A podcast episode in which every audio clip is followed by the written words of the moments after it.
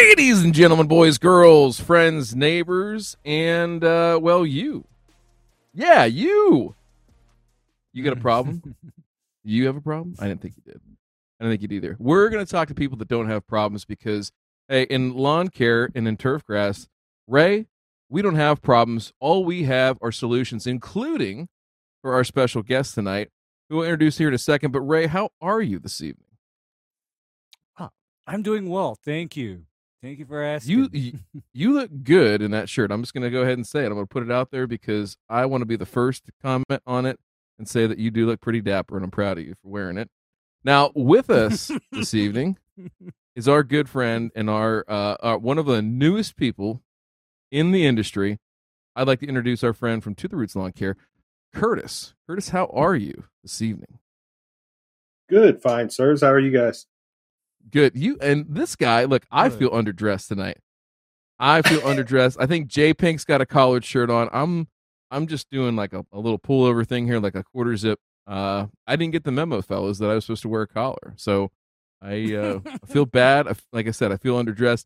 Maybe later I'll just take my shirt off and really lower it down a little bit further if I possibly can. So, but no, uh, this this is this is going to be a good episode because uh, uh, the the way that uh, Curtis was described to us, you know, we always do like a little, you know, scouting report of who are we talking to and what are we talking about. And I will tell you that um, our friend Mr. Martin, who is right now probably about 25 feet in the air, wiring up uh, some very very important key electrical components in a building that he is working on for an undisclosed project. Uh, he is busy right now. He's indisposed. Maybe he'll call in later. Maybe he won't. I don't know. I just told him to make sure he doesn't electrocute himself uh, during this time. So or uh, fall down. Way, well, right. I'm sure Ray doesn't Matt scream like a guy who is all about fall protection. Like I feel like he has anxiety about heights and is probably all worked up over it. So I could see him having his own personal lanyard, you know, something like that to, to make sure he's tied off correctly. But, but, but, but, the way that he described this to me is that you know he had a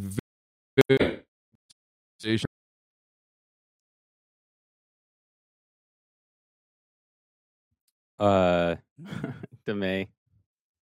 I think we just lost Demay. Oh, man. yeah, yeah. So, uh, so, so yeah. I, I'm imagining that. Uh, yeah, being all about fall, fall protection. I hope. I mean, uh, but then uh, I know the other side of uh, Matt that's a little bit risky, so it's kind of a toss up. But but hopefully, yeah. I mean, uh, somebody tells me 25 feet up in the air, I say thank you, but no thank you. You know, I mean, I don't do heights either. I mean, I the closest I come to uh, high work is I get called to spray some pretty high trees because I have the equipment. But other than that, uh, everything gets done, you know, with two feet on the ground. Right. No, I'm right? definitely, I'm definitely not a uh, a heights person either, at all. Hmm. Yeah. So which, uh, which is why you, uh, I suppose you stick to lawn care. Yes, sir pretty yes, much uh, yeah because that's uh that's kind of like uh my lane as well Is uh i like to have both feet on the ground and in fact uh i'm i prefer to qualify that by saying i prefer to have my feet on flat ground if possible. Although yeah. due to my location that's not always what i get. You know a, a 30 degree grade right. Right towards the ocean, right, Ray? Yep. Right towards the well, ocean the... or uh or right the or or if not towards the ocean, right down a hundred foot deep gulch. Either way, you know, you are fake. Not, mm-hmm. I'm not sure yeah. that's. I'm not sure that you know to get the death talk out of the way early. I'm not sure that that's one that you would like to survive. Okay, so you know, take that for what it's worth. There it is, Ray and the Death Fan. Uh, so as uh, before, I was so rudely interrupted by my internet service provider, and uh, you know, maybe some of our friends in Russia. Who knows? Uh, I was gonna ask is okay. Hey, you decided to come up with this lawn care business, and you're getting ready to push out there, but like, tell us, uh, you know, how did you get here? What's your background, right, into getting into the, you know this this career, this parallel career, uh, as it was described to me. Where did you come from, and how'd you get here? Uh, my story probably is is pretty similar to PJ's uh, that we heard a few weeks back. Um, up until probably about three years ago when we bought bought this house. To be honest, I absolutely hated grass. Um, I was a cut it down to the ground. Hopefully, it doesn't grow back anytime soon uh, kind of person. Just was an outside person other than sports. Um, but when we decided and and and bought this house and moved in, uh, looking at all the neighbors' yards and uh, figuring out that pretty much most people around here are paying people to to maintain their yards, um, which is what we also did the first year, uh, just because it was that was the best option. Um, we came from a much smaller yard, a much smaller home, so we didn't have the equipment uh, to really maintain. Not that this yard is huge, but still, we just didn't have the equipment to really maintain this much easily. So I just continued the services uh, that the previous owner used. Um, and then as I'm as I'm paying for those services, I started, you know, to get get some questions as far as you know what am I paying for and what they're doing. Um, yeah. And to be honest, at this point, I would say that I was asking pretty basic questions, and I, I wasn't getting any answers. Now, again, the guy cutting the grass does how much you know is, is he really going to know about grass, um, or how much can you expect him to really know about grass?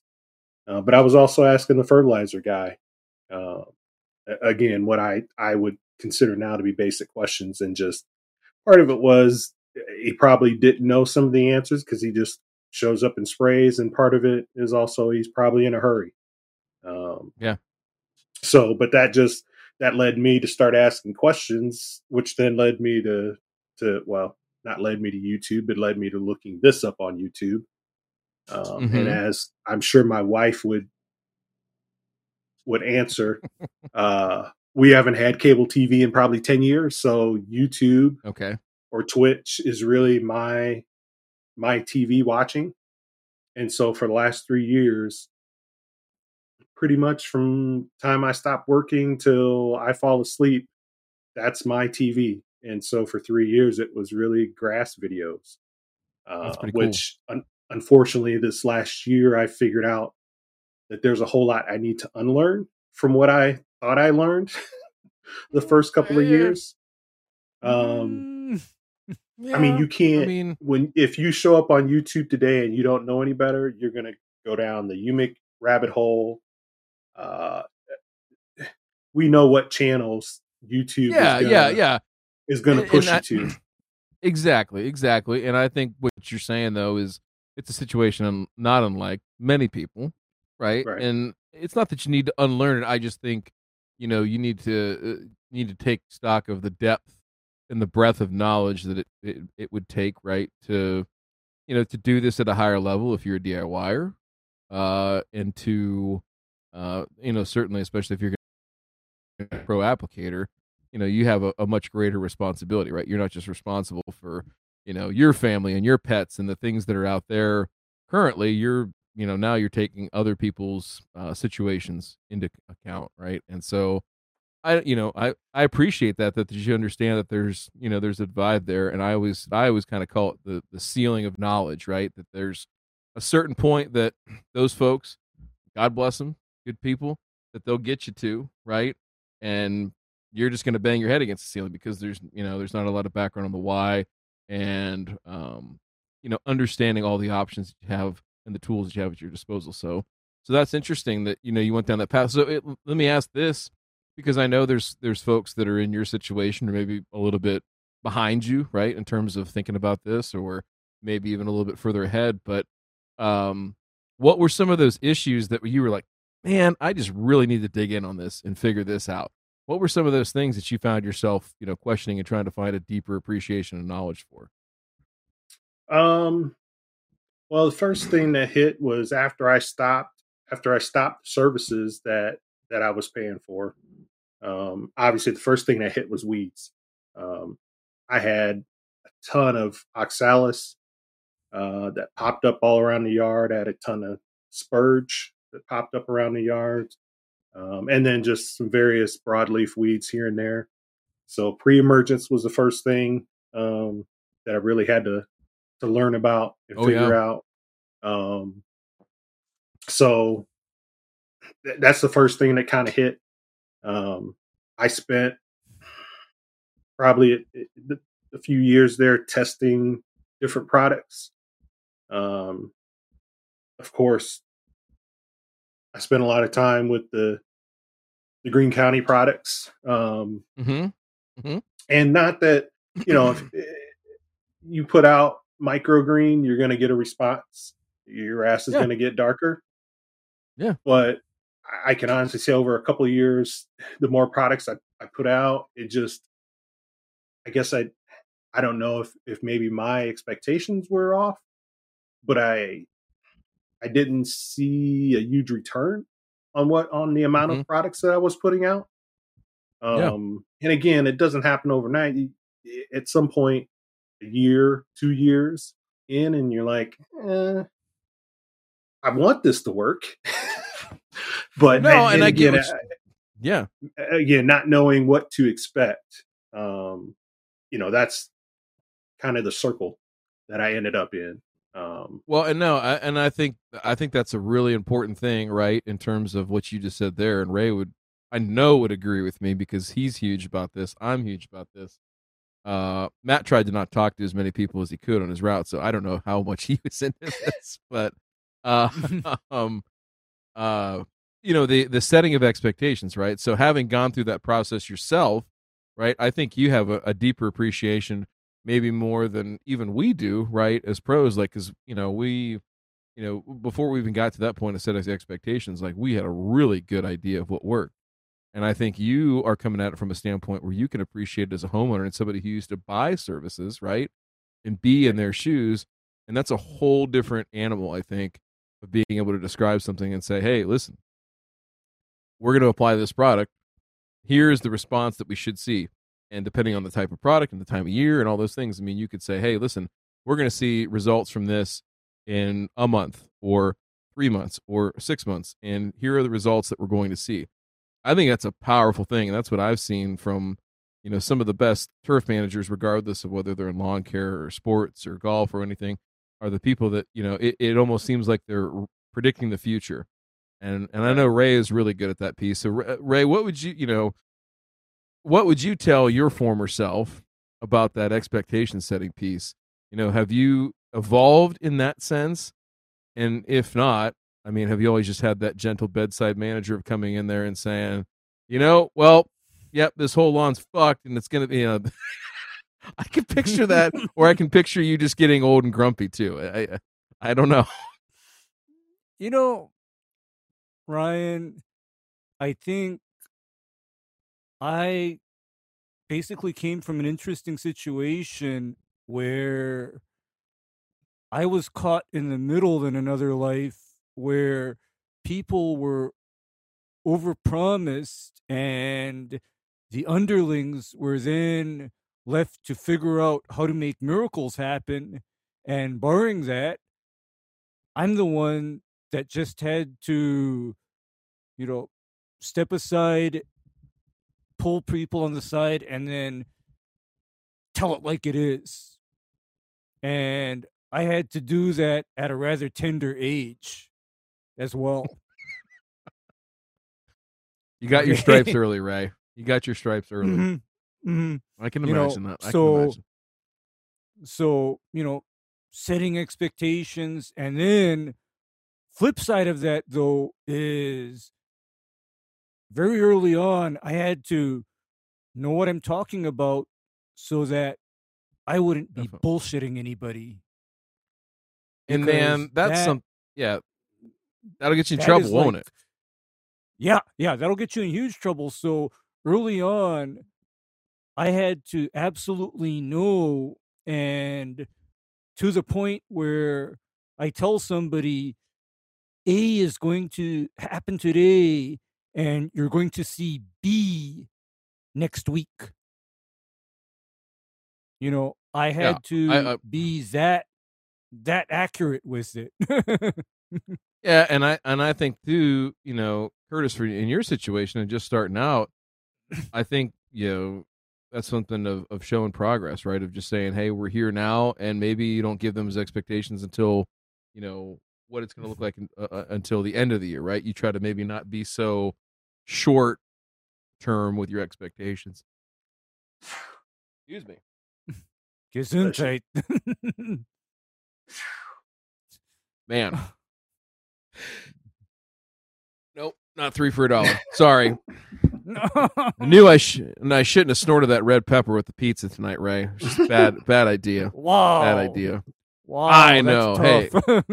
Clear, clear as the nostrils. Clear as the nostrils.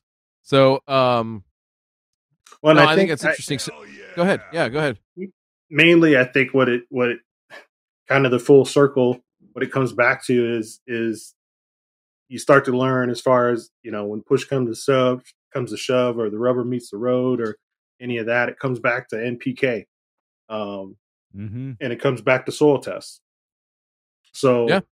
uh, you know knowing what you're actually deficient in um, and what you need to to attack with um, is going to give you the best results and again it comes back to NPK um, I'll, and your pH yeah. in there and and all that. But, yeah. The, well, the, um, the basics, Mhm. right? Yeah. The basics. Yeah. Basics, yeah. Yeah. Mhm. I mean, uh, I- I'll, I'll definitely say that is that you know a lot of those things that you talked about applying, and a lot of the stuff that gets put out there now, uh, and and certainly before when you were getting into it, you know, from some of those other folks. Again, nothing wrong with it. Will it work?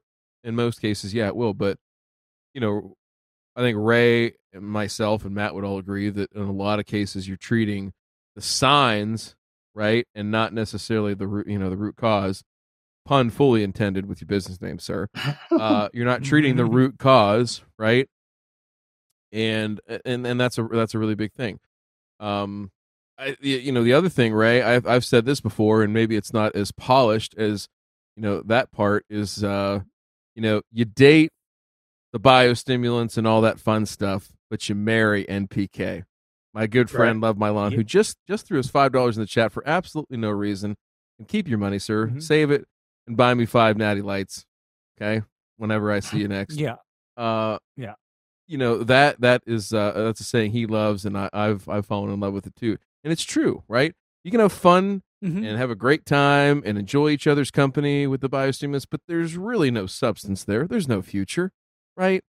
I mean, it'll help Mhm. you out a little bit, and you know, like I said, sow your wild oats. You do some Sure. things that maybe you wouldn't do, and then Yeah. Ray, you get back and you marry that old girl NPK. She'll take care of you.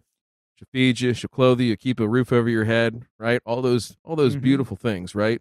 all those important all the important stuff and so yeah you you fool around with all of the biostimulants and organic matter and uh trendy stuff but what keeps the grass green and growing is npk and it does it reliably predictably day in day out no excuses Yep. and Yeah, that's, and and uh, so so as you evaluate things, I mean, I think that's something that's important too, and uh, and especially in today's climate is going to be a, a big part of your business is assessing what those things are. I'm glad you said soil testing because you know now more than ever with you know 25 30 35 dollar bag of you know what i would consider to be pretty basic run of the mill fertilizer you know it, it can be a differentiator. I think it can be a huge differentiator to be able to say we're going to do that. I know that's you know this this other stuff's in your five step program but look right here it's on the shape on the sheet. You don't need that. You're Mhm. paying for stuff you don't need. So we're here to tell you that we can do it a different way and provide just what you need and price it accordingly so i'm glad you're saying that so okay so you make this move and you and you decide to start the business it, you, without revealing too much or as much as you feel like but you know what uh, this going to be something that you're going to do as sort of a side hustle for now, or are you going all in on it, or and if you are doing it as a side hustle, what's your what's your uh, quote unquote day job? Again, Uh, reveal as much as you want or little as you want. No, it's fine. It is. Um, it is going to start out as a, as a side hustle. Um, for the last twenty years, I've uh, programmed POS systems for restaurants and retail stores. Um, so that's I still still do that. Um, so, uh, and it was actually my wife who, after torturing uh, with, I, I guess she would say, grass videos for for almost three years, she said, uh, "You know, all this knowledge that you've you've gained, why don't you do something with it?" Which it maybe one day it may have clicked for me, um, but Mhm. honestly, I was just I was so focused into just our grass Learning. um Yeah. yeah. learning and that's you know that's what's that's what's made me good at my day job is that i i want to know as much as i can and not to be a know-it-all but just to be able to be helpful and efficient and uh, you know be able to do a good job i seek knowledge. That's that's how i was able to sit and watch grass videos for for three years solid. Um because i just i yeah, just and that's I, I want to know as much as I can. Um, so I, uh, and I think that will also then roll over into into this job, um, or this line of work is is obviously there's no I I have figured out there's no end uh, to learning. Uh, either chemicals change or diseases change or uh, there's always something evolving all the time. So I, I think above anything else, that's what draws me into it uh, is problem solving. There, there's something to fix there, um, Mhm. and that's really what what I enjoy doing. So, uh, Uh, no, and I- that's I- basically there's- what led me into it. and and I think that's that's a fantastic approach because you know that's where like I don't want to say anybody can can make applications do stuff but it sure seems like sometimes it's just anybody out there but I think the, the again the differentiators that you offer and will continue to offer right is just that you know you're trying to provide the maximum amount of value to your customers right so selecting the right products per, you know performing the work at the right time and trying to always be mindful that hey you know there's always you know sort of a baseline of how you treat things but also too that you know each customer's yard is unique and each customer's yard is different. And you have to kind of you know either work with them and say hey yours you know your yard's unique because xyz we can you know we can use that to our advantage and do these things or you know you got some people that don't want to pull the trigger and don't want to uh, make the investment sometimes but that doesn't mean that you still can't do you know a good job doing the basics for them and I, I think that's just so so important. So okay so you're you're in this mode now where this is year one right? Like this is the Mhm. first full go at it. Okay so what you know take us through your process of obviously you know talking about gaining the knowledge but like uh your wife who sounds like a wonderful woman by the way that pushed you Yep. in a good direction. That's good is uh you know sh- she you know lights this fuse and says hey go out and do something with this. What has been your process to get to right now here we are right on the front lines getting ready to start the 2022 season as your first season with it- with this as a side hustle? Some of the thoughts that have gone through your head and the things that you've had to do to get this thing going. Uh, it's um, just knowing. Well, m- me and my life, um, this has worked out perfectly because obviously this was probably the worst time in in history uh, to start up a uh, this kind of business, which would which would mean this would be the time that I would start this business. Um, so that's just how You my saying that you have bad timing? goes.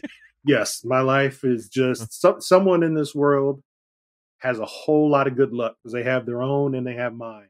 So uh, that's just the way my life rolls. So uh, uh-huh you know, it started out just this, it, not just this kind of business, but this is this is my first business that I've started. So, you know, I had to start with CPA, a business attorney, try to get Yeah. those things squared away, um, and then uh, I spent a lot of time. And and the thing is, this industry is the people in this industry um, are fantastic. Um, I've reached out to, tr- to several people uh, across the country, and I've not been turned away uh, once Mhm. at this point.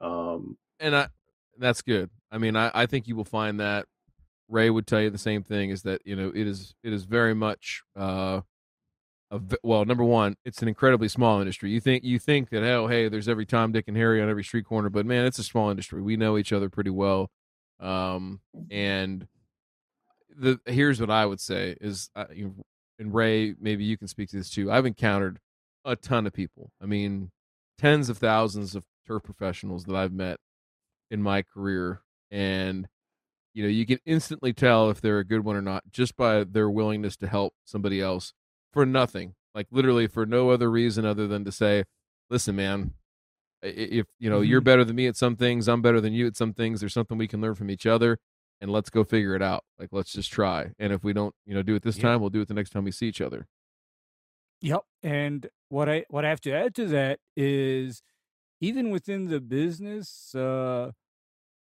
if you get a good reception, that is because the person on the other side can tell you're serious about this and you're serious about doing this right. I mean, and when one of us old timers in the business sees that, my God, we are going to drop everything to make sure that we pass it on to you because uh, we just want to see what we know live on in the next generation of people. and and and that's the interesting part and i think that's the part that i'm glad to hear you know your embrace of learning curtis is because like there's only so much the youtube videos and the books and all this stuff i mean i hate to sound like that old school like you got to go to the school of hard knocks like all that bs like kind of stuff it but but it's true like there's some things you just got to get in there and figure it out and i'm you know i'm sure you've been you know working in an industry you know a singular industry for two decades now. I mean, you've probably seen a lot of evolutions of the, just like what you said. Products change, systems change, hardware changes, whatever. Like you got to evolve and adapt. Otherwise, yeah, world passes you by. So yeah. okay, so you, you know you, you go through all the you go through all the the business stuff, but from a from a a turf perspective, you know how are you formulating the, your your initial offer to these clients and customers, and how are you thinking about acquiring them? Like, what has been your mindset as far as that in terms of you know going out and reaching out to them? Is it going and knocking on doors? Is it doing direct mail? Is it you know internet ads, Facebook ads? What's what's been sort of your approach so far, and have you found any success in any particular area so far? Well, honestly, that's probably the the biggest the biggest place I've been lacking. My plan was to have some type of advertising out, whether it be flyers or postcards. Um, Mhm. Was to have that out by November because I figured that you know the Mhm. big companies were going to have their mailings out in January at the latest. Um, so I wanted to get ahead of that. Unfortunately, just with with everything that hasn't that hasn't worked out. Um, but going forward, the plan will be to have some flyers, knock on doors, um, direct mailing on on kind of direct mailing, not necessarily through the postal service, because there you have to obviously you have to pick anyone that's well, I say obvious because I've looked. Everyone may not have looked, but when you do Yeah. direct mailing through the postal service, you have to pick a route, and you have to Yep. deliver to everyone on that route, um, whether they would be people that would qualify or not. So Mhm. I will take a little more time and look up individual addresses for homes that I actually want to mail to, and I will just personally um, take the time to mail to those houses instead of just drop it on a whole route. Um, one to just you know save a little bit of money in the beginning, and Yeah. two really to to just target the people that I want to target. Um, and that will be just kind of working out for my home and, and working out. Outside of that, it's mainly just been word of mouth, just people that I know, neighbors, um, family, things like that. So, um, so I have a small list of people that I have ready that are, you know, going to start out right now, but, but mainly it'll be knocking on doors and flyers and things to try to acquire more people will be the plan. I mean, I, I, I love that strategy just because you know in and I know Ray is very much a quality over quantity guy.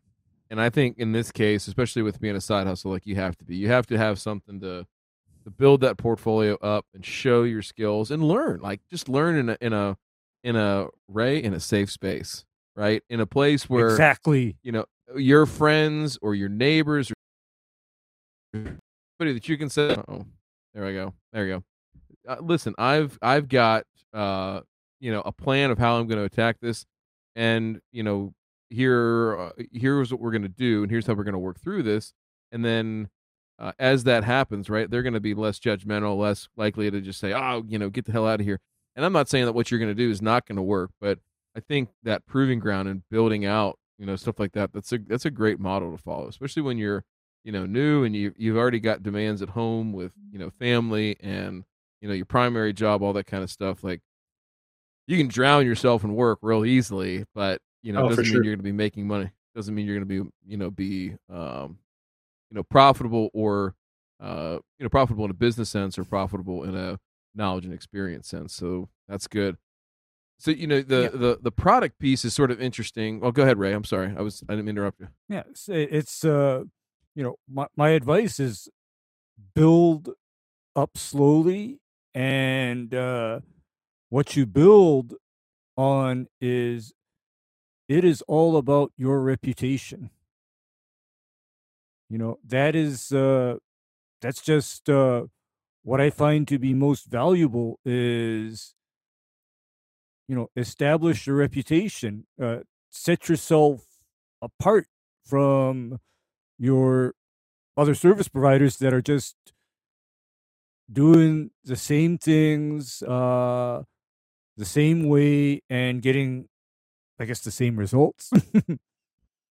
you know Well, you I- need you need to kind of set yourself apart And I and I think the the you know the natural progression. Who you know I don't know what your if this is always going to be a side hustle or if it, you know who knows you break in and and go big or go home. But um, you know I think starting in the in that smaller space right of friends, family, places where again you you have some margin for not error but margin for learning. You know and building trust and those types of things and figure that stuff out and then yeah, then you go target, hey, let's go into this, you know, this year subdivision or wherever it is, right? And let's build some route density and let's just start, you know, checking off those boxes. It's always easier said than done, but I think that's a, you know, it, it's a healthy growth strategy for somebody who's not like, I need to have 200 accounts by the end of this year. I need to have what like, Right. that's a completely different animal, right? Versus, hey, I want to have whatever, you know, 20 or 30 kick ass accounts that I can point to every single one of them and be like, "Yep, that's mine. Yep, that's mine." mm-hmm. And I think yeah that's i did that's that kind of thing that Yep. I did. we need this. We gosh, Ray, you're killing me. You're killing me. Speaking of uh of, of figurines and posters, I did have to ask. This is a little off topic, but is that a Air McNair uh cutout on your desk right there? Uh, that is yes, Air McNair. Uh, Pride that was of- that was my guy. Pride, the pride of Alcorn State. Yes, sir. Yes, sir. That was Yeah. that was my guy. It started with Warren Moon, and then evolved Mhm. into Air McNair there. But yeah, yeah, Okay, okay, that's cool. I watched him play his in person his last game in college. I watched him. I lost in the uh, not to for everybody, not to bore everybody, but he was he was something special in college. Man, Oh, when you have an. NFL player playing in a lower level, it was like man against boys. It was pretty special. But anyhow, I saw it and I had to ask because there are probably a majority of people watching here right now that are of a certain age that have no idea who he is, and that's unfortunate. that's a damn It's very shame. unfortunate. You got to go Yeah. on the Wikipedia. J Pink, link it up. Steve McNair, Wikipedia. It needs to be in the chat. It's imperative. One of the uh, one of the greatest quarterbacks who's uh, not in the Hall of Fame yet, but should be. Should be. So, all right. Um, okay. So, product wise, now you know we talked a little bit of about your evolution and you know what you've what you first consumed and believed or or, or, or purchased and everything like that is how you know how do you as a new person in the industry go about selecting products? Because I see this happen from time to time where there's a lot of options out there. You're sort of wide eyed. It's same thing. I mean, it's the same thing, just in a different scale as when you're first coming onto YouTube and watching stuff for grass. What's been your experience so far in trying to get your arms wrapped around like selecting vendors and looking at different products and comparison of prices, things like that? What have you seen so far? Well, I uh, I think it, it may have been in the pre-show. Um, Okay. I mentioned that uh, within a mile of me, just in opposite directions, I have a SiteOne and I have an Advanced Turf Solution. So Oh, there you I go. think for the most there you go. for the most part, I think I've chosen to work with Advanced Turf Solutions more. But uh, no matter what vendor you pick, especially when you're new, is is it's good because you have a resource there, Agreed. but it's bad because you don't know what that resource's agenda is. so Yeah. uh, yeah. so you know dealing with a vendor I, he almost had me talked into going with granular pre-emergent and uh, uh, for pests and everything granular which the one Mhm. thing i will say is m over my the course of my three years of learning um, i sprayed a lot now i did i did Mhm. go granular i did go uh, with with carbon earth stuff um, while when it was available. Uh, but I did spray a lot. I sprayed prodiamine. Um, uh, now I'm sitting here on camera and my mind's going to go blank. But I did spray You're for fine, grubs. Um, Okay. Okay. So Okay. I am comfortable. So yeah, you've- spraying, okay. hmm um, and that And I, I think that will be my plan going forward. I think that's where you're going to see your best results. I think it's where you're going to be most profitable. And I'll be quite honest, like, you know, just how, you know, we sort of like once you, you know, once you get established in business, you have sort of a playbook, right? I'm sure in your day job, you know, you walk into a place, you're like, oh, yep, this, this, this, I need to do that. I mm-hmm. guarantee you that those sales reps have a playbook for, okay, hey, new guy in the business, we're going to cut down the learning curve and we're going to give this guy an all granular thing because it's hard to screw up. Just- it's it's this, it's that.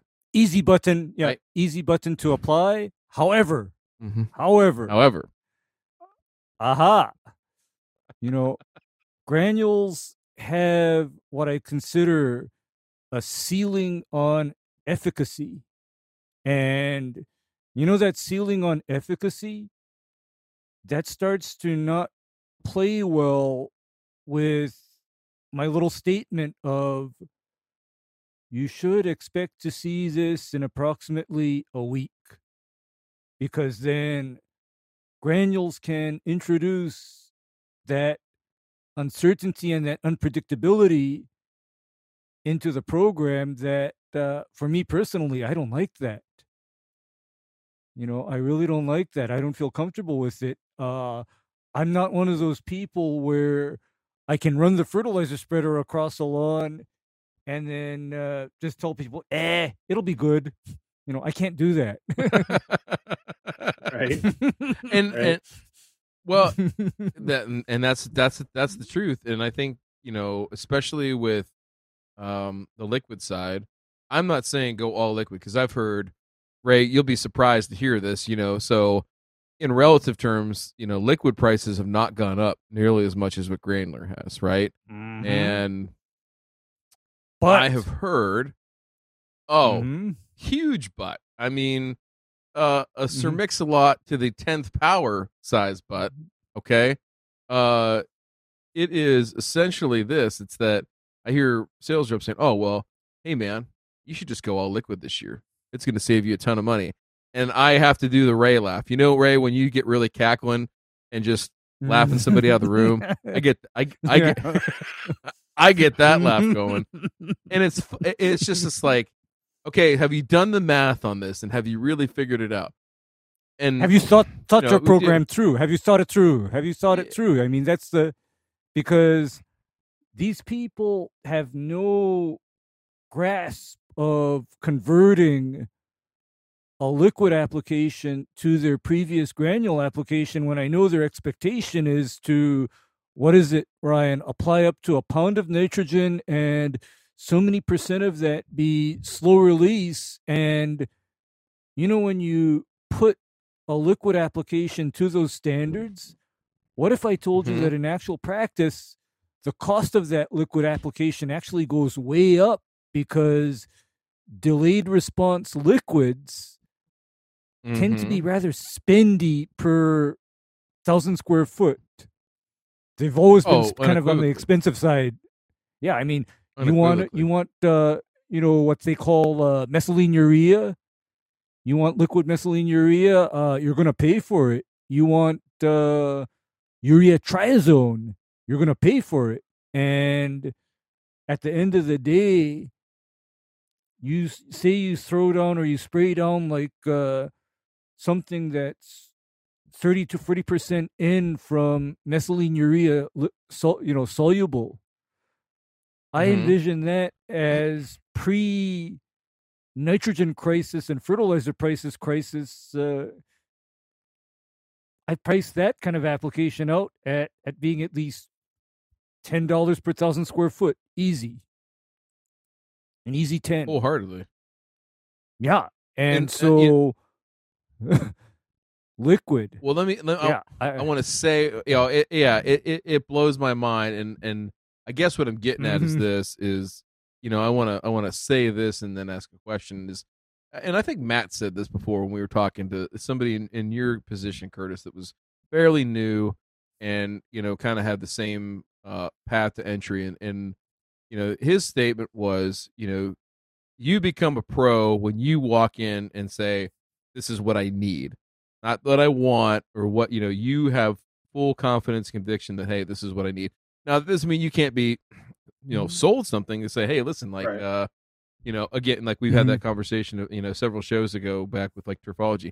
Hey, we use Acelepryn. It's 140 bucks an acre. Well, hey, did you know that there's actually this new, you know, same class of insecticide that is 100 bucks an acre and it works just the same? Oh, let's talk about that. Like that's something that you know would perk my, you know pique my interest or perk my attention up. And so i think you know with that in mind is you know you're always going to be learning different facets of the program right? Like maybe you're not as strong on the insecticide i'm just you know i'm just talking arbitrarily right now too. So Right. everybody listening at home I, I i we have there was no test there was no exam uh you know or anything like that to come on the show. So we're just talking here. But in terms of that stuff like what what do you feel most confident about your program? Because we want to help you here tonight too of you know talk through things that maybe you're not you know you you want to get some more clarity on in terms of different facets of the program or uh you know even just the implementation of it. You know when when should i make my round two versus my round four? Like any of that stuff but let's just talk about products for a second. What do you feel most confident in right now and what do you think you want to learn more about to get more confident about saying yep that's what i need so kind of take us on both ends of the spectrum. Where are you at right, right.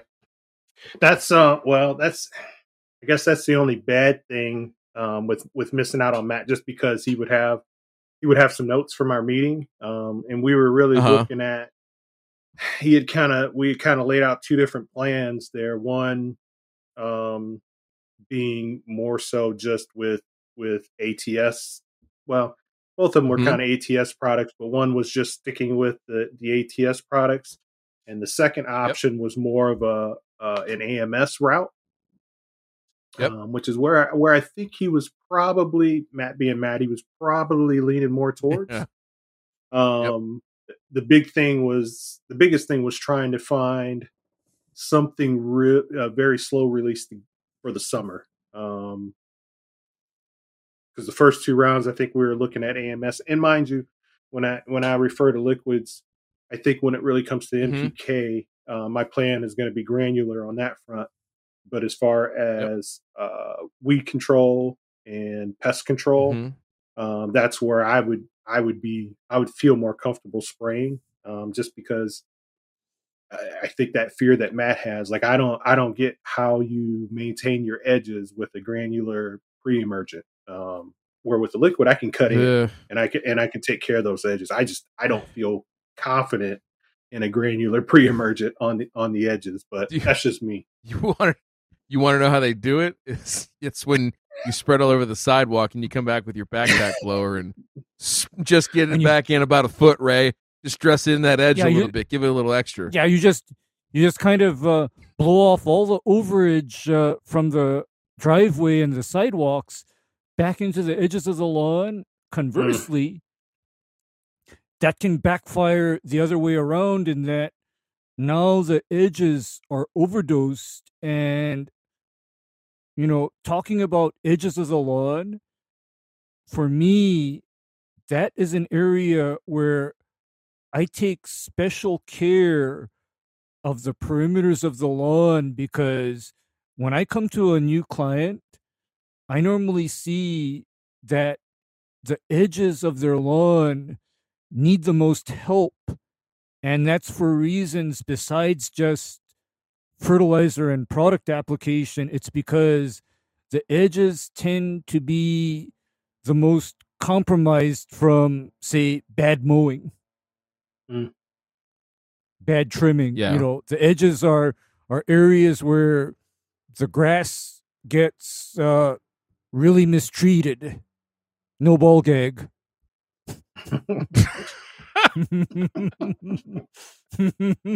That's uh, Ray. I told you that's why you got to have those throw pillows handy. You know, it's, you know, they're not just for it's not just for the decorations and you know the feng shui of the room.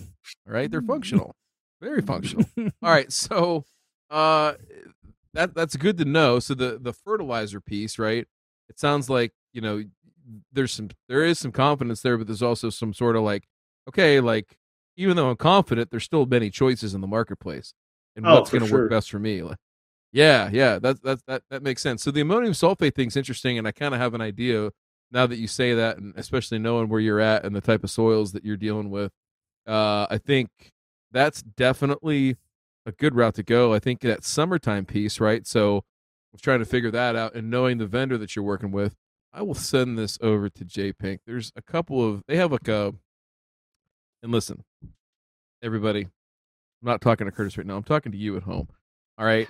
I'm talking about a specific company because our guest has brought it up. I know this company. I know all the companies because it's my job and I know the product. So we're going to be specific and intentional with him.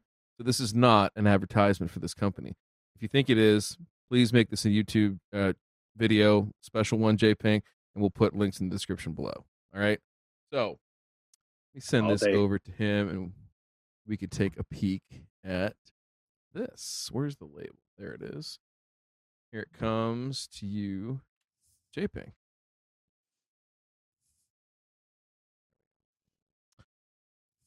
Now, with that being said, you know the uh, the summer piece. So th- you were thinking of this as far as like a, a like a round three type of product, or, or, or what were you thinking? When was the the timing on this, at least in your mind, and when you talked to Matt? You remember?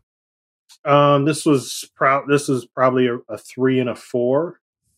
Um, so uh, probably June and maybe beginning of June, and then late July. Okay. Um, Okay. And you know we had a a lengthy conversation, and that's mainly that was probably the the biggest point of conversation when we had a talk about vendors and and uh, and agendas because of course everyone and not just this is just in general you know every vendor Sure, sure. touts their slow release um, and we know that most of those slow releases will all break down sooner than what they say that when they say they're supposed to break down.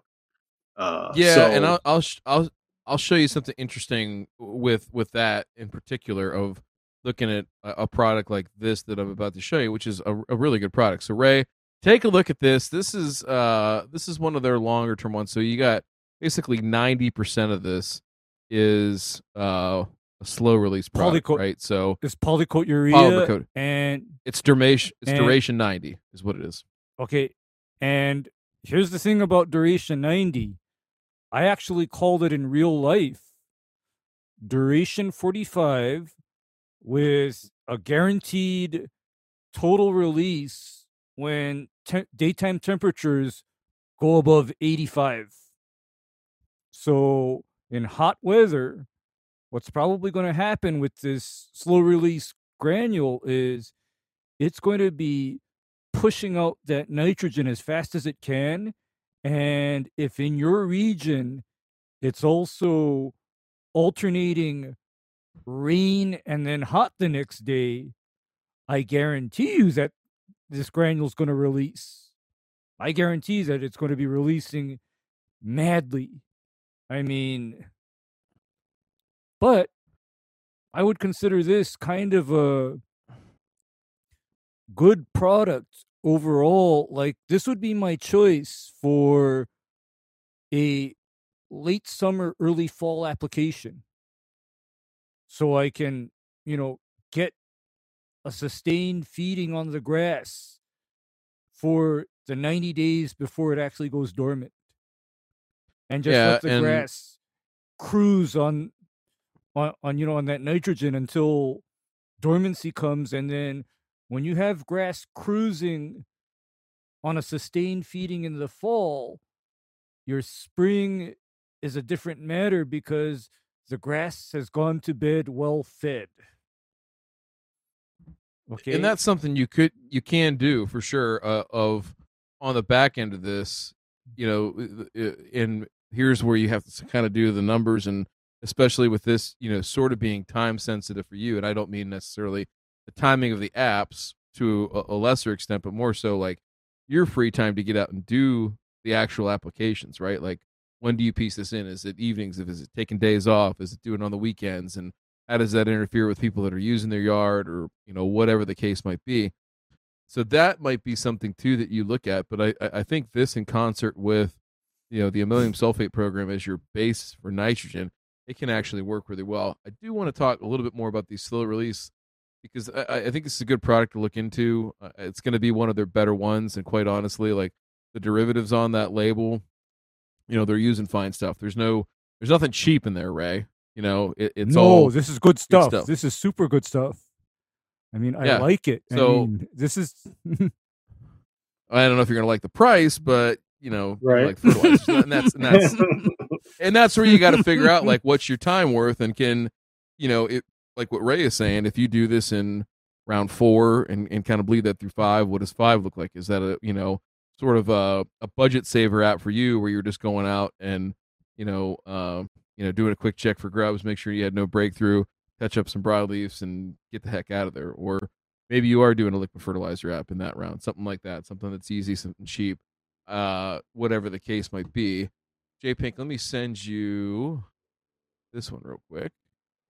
Of course, I closed the window. I closed the window with J Pink. Ray, how could I do that? How could I be? As you're as you're doing that, Idiot. I just um I just want to say that at least at least my my plan going into it is the niche that I kind of want to find is I knew going into it that I didn't want to be uh, the cheapest uh, the cheapest offering out there because I know I. I understand what comes along with that. Um, so I didn't I didn't ever want to be that. Go ahead. No, no, that's. I'm, I'm glad you said that. I think, um, you know, uh, here's what I'll say. I'll, you know, I'm big on analogies. I would say it would be like Chan. I, you know, I want to be, I want to play basketball, and I'm going to be the next Michael Jordan. Listen, there will never be another Michael Jordan, and in this case, in the lawn space, TruGreen is the Michael Jordan of doing cheap ass, shitty fertilizer and pesticide applications on residential lawns. Nobody's going to touch them. You just can't do it and I mean that because I know people that do that are w- with TruGreen, and I respect those guys. But generally speaking, it's tough. It's a tough place to be when they're out there, you know, doing some of the work that they do. It's not to say they don't do good work all the time, but seen a lot more bad stuff than I see. So, with that being said, I think your positioning in the market is totally fine, and I'm glad that you said that.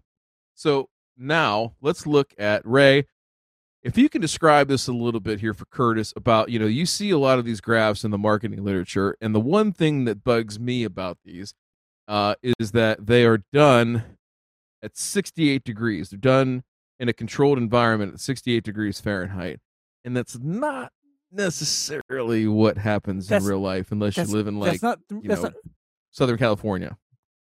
or else you live uh, way up like in uh, northern Minnesota or Canada, actual Canada. then the 68 degree release curve holds more truth. But, you know, growers of grass in the transition zone in the south, they do not see 68 degrees during the grass growing season. No, your actual temperature is 80. And when you have 80 as your average soil temperature, that's when uh I start to cut the actual duration of release by at least 30%. Okay? I start to cut it. And so instead of it being 90 in real life, we're looking more like 45 to 60 actual.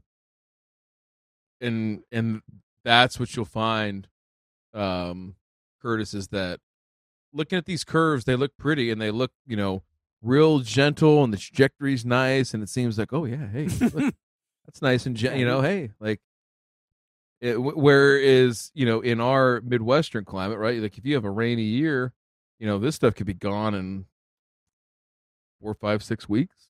I mean, you know, it's it's very much moisture dependent, and then as temperatures go up, it you know it continues to release even more. So I think that is that is something that uh, you know it's worth playing around with in my mind. I think you know what would be interesting, and you know you're small enough now that maybe you can do a, a little bit of testing and say, okay, hey, listen, I'll stick these mm-hmm. two lawns here on that that uh, product that we just showed, like twenty five three ten, and let's see, let's see what happens. Versus me basically making an additional granular application with the ammonium sulfate, right? So instead of you know turning one into two, we're turning uh well yeah instead of two into one, we're turning one into two, and let's just see what happens, right? Like kind of evaluate those results, how long that stuff runs out and lasts for. And I know that this is going to be a, a question from a research perspective, like not like a big deep dive university paper, but more of applied testing for the universities and stuff like that, where they're just saying, hey, efficacy trial, does this work or does that work? Right.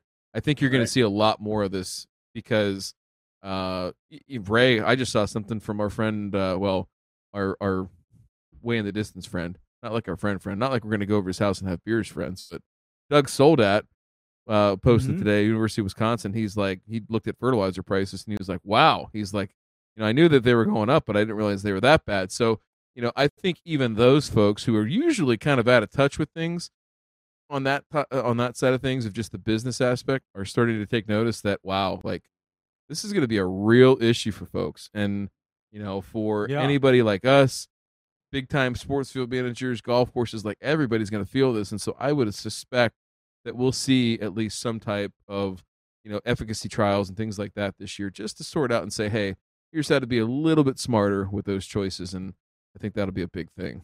So, um, no, it, it, that that's awesome. That's awesome. So on the other pieces, then, like you know, you mentioned weed control at the top, uh, and you know, as far as that goes and some of the insecticide issues, grub prevention, everything like that, what's your level of comfort? And, and, and even if it's something else that you want to explore, what are some of those questions, right, that you have and, and want to address here tonight?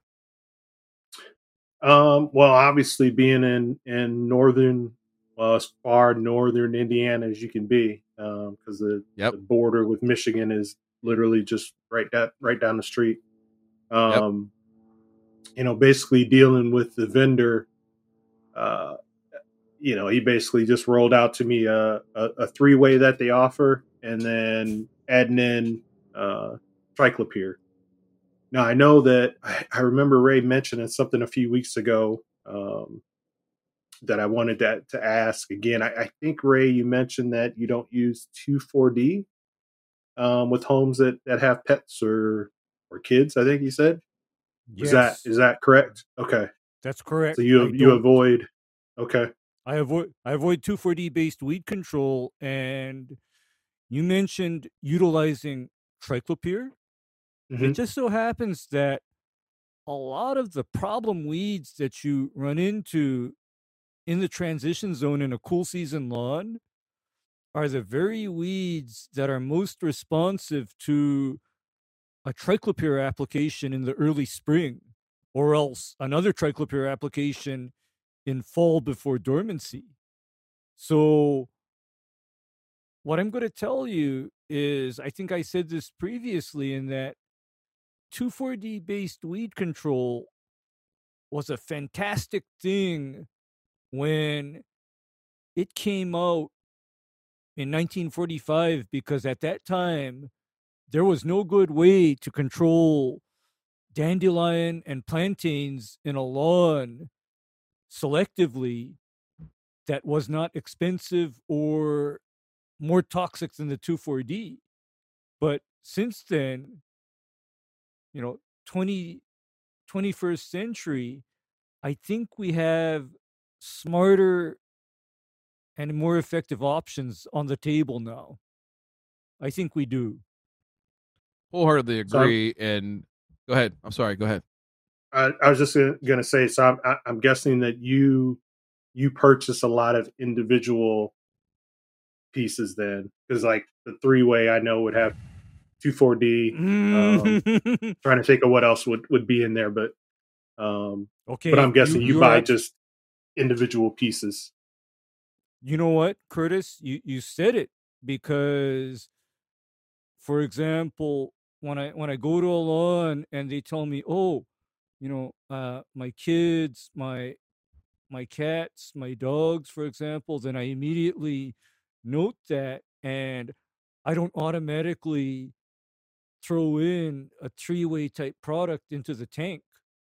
Uh then I have the individual components and I look at my weeds and I say, yes, this weed is a triclopyr candidate. This weed is a carfentrazone candidate. And I'm literally, this is something that Matt kind of picked up from me in that I just start to mix and match individual components according to what I actually need. And so I'm not spraying down stuff that doesn't benefit the lawn and doesn't benefit the individual situation. Gotcha. And Okay. that yeah that's that that's something too that i think is is lost on people because uh, uh, here's a classic example right is that I, I see i see some lawn care operators that uh you know effectively choose choose their treatments based on what everybody else is doing like just go with the crowd and say oh you know hey we got to do weed control so it's three way and that's it and well, why are you doing that? Well, because it's what everybody does. Well, are you? eh, Is there any other reason? Well, because it's cheapest. And it's like, well, wait a second, wait a second. Like, what what happened to going with the most effective thing? So like, it's, you get the best result, and you explain Mhm. that to the customer if it costs a little bit more, which I know is always you know palatable or effective in getting the sale. Maybe those aren't your customers to begin with, or you know, you go out there and I'll tell you, nobody, nobody wants to get the call back. Nobody wants to get, you know, I want to speak with your manager because I've got dandelions out here still. Well, mm-hmm. you know, had we used a better product, Ray, would we be in the same boat? Yeah. So, and uh, JPink, go ahead while, while Ray's talking. Throw up this label real quick. Go ahead, Ray. Because for example i can name some weeds that i find conventional three-way to be absolutely mediocre on. Uh number one clovers. Number two oxalis. Number three spurge. I find that conventional three-way is mediocre. On the other hand for those weeds if i'm looking for something that I can just grab and throw in the sprayer without needing to, you know, play Walter White. When I'm looking for a 2,4-D free alternative, I actually like that stuff right up there on the screen right there. That Okay, so talk to Curtis. Talk to Curtis about this. Why did this is a PBI Gordon product again? Not Mhm. shilling for them. I have no stock in PBI Gordon. hmm But you know, if you want to Mhm. buy it, like click on the link in the description below that doesn't exist, and we're not going to get paid for it. Yeah, yeah. But okay, so Ray, why did PBI Gordon formulate this product? Right? What did they take out? In case somebody doesn't pick up on it, not Curtis. I think he's already done that. But folks that are Mhm. listening at home or thinking this is a podcast and maybe aren't looking at the label, what do they take out? Why? And how effective is this product without quote unquote the star of the show? Lay it on us. Okay. Uh, what happened is PBI Gordon formulated a alternate three way with a carfentrazone kicker with MCPA, methylchlorophenoxyacetic acid, and MCPA is actually 2,4-D's predecessor that was first discovered in England. But MCPA hits most weeds equally as hard as 2,4-D does. Only thing is, is that it's a little more expensive. However, MCPA doesn't carry the same biological baggage as 2,4-D does.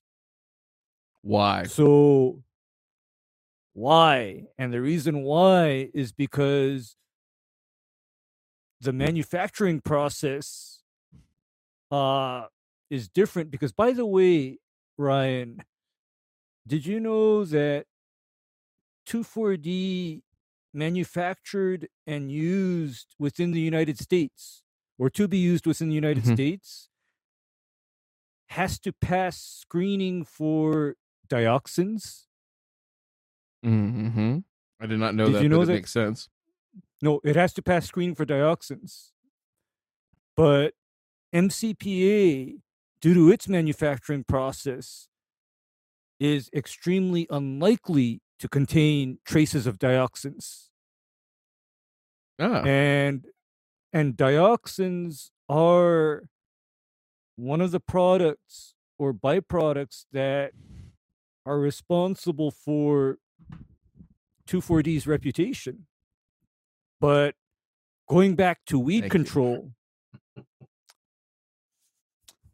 MCPA substitutes in extremely nicely for 2,4-D. And so I've even used that power zone formulation as well on high traffic public areas. hmm I've done it where I'm spraying, you know, a couple acres worth of lawns that are essentially, you know, public grounds. And I don't want to risk the conventional trimec or three way type formulations because I never know. Somebody's kids might be touching the grass barefoot or barehanded. Uh, somebody's dog might be walking on that grass after it was sprayed. So at that point, Power Zone fit the bill. And by the way, Mm. that Power Zone application absolutely decimated the weeds. It just absolutely and dec- so here's my question is if if curtis wanted to be mindful of this and now budget wise completely Mhm. different price point you know Mhm. so I'll, I'll do the math really quickly and come up with a per acre price and or per thousand square foot price real quick but in in real terms right like are you giving up are you ceding anything you know uh by using a power zone product a a, basically it's got a kicker in it too and there's others that don't have the kicker in it Mhm. are you giving anything in terms of weed control? And what if if you are, what would you have to be mindful of? What specific species of weeds? Okay. The only little caution that I would have to add is that the power zone, because it doesn't contain any triclopyr, may be a little weak on clover. But, okay, if you are not trying to be the TruGreen or the or the ValleyCrest of lawn care then you can put up a premium broadleaf weed control program. And you know what I'd be adding to that uh, power zone formulation? I'd probably What's be that? adding up to 16 ounces per acre of triclopyr ester to the label rate of power zone and then spraying out both of those as a tank mix Wow. and There you go.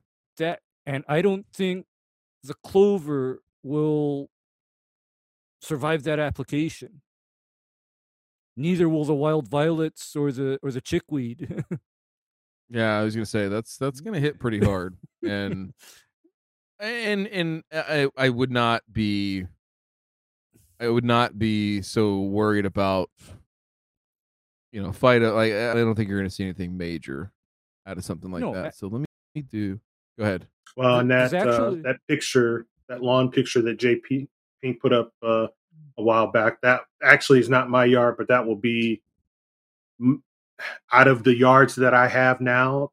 That's Mhm. obviously Yep. going to be my worst yard to deal with, and and will be the What a one great that I'll case use study. for pictures. Yes, that will be the one Yeah, that I use for Yes. pictures if I can when I get this thing turned around. So you know what Uh, curtis seeing the weed that is present there i'm already telling you that conventional low low cost three way would be the last thing that I would deploy on this lawn. I would be going straight spin into and tire. the triclopyr. Yeah, I'd be going straight into the Yeah, and- triclopyr or or blends containing triclopyr because this is a pretty good case of it. I believe violet, isn't it? This is a pretty good case of That's it, isn't wild it? Yeah. Oh my god! ground, there's ground ivy and this is Ground just ivy- i mean obviously i'm in a small spot but that it Hmm.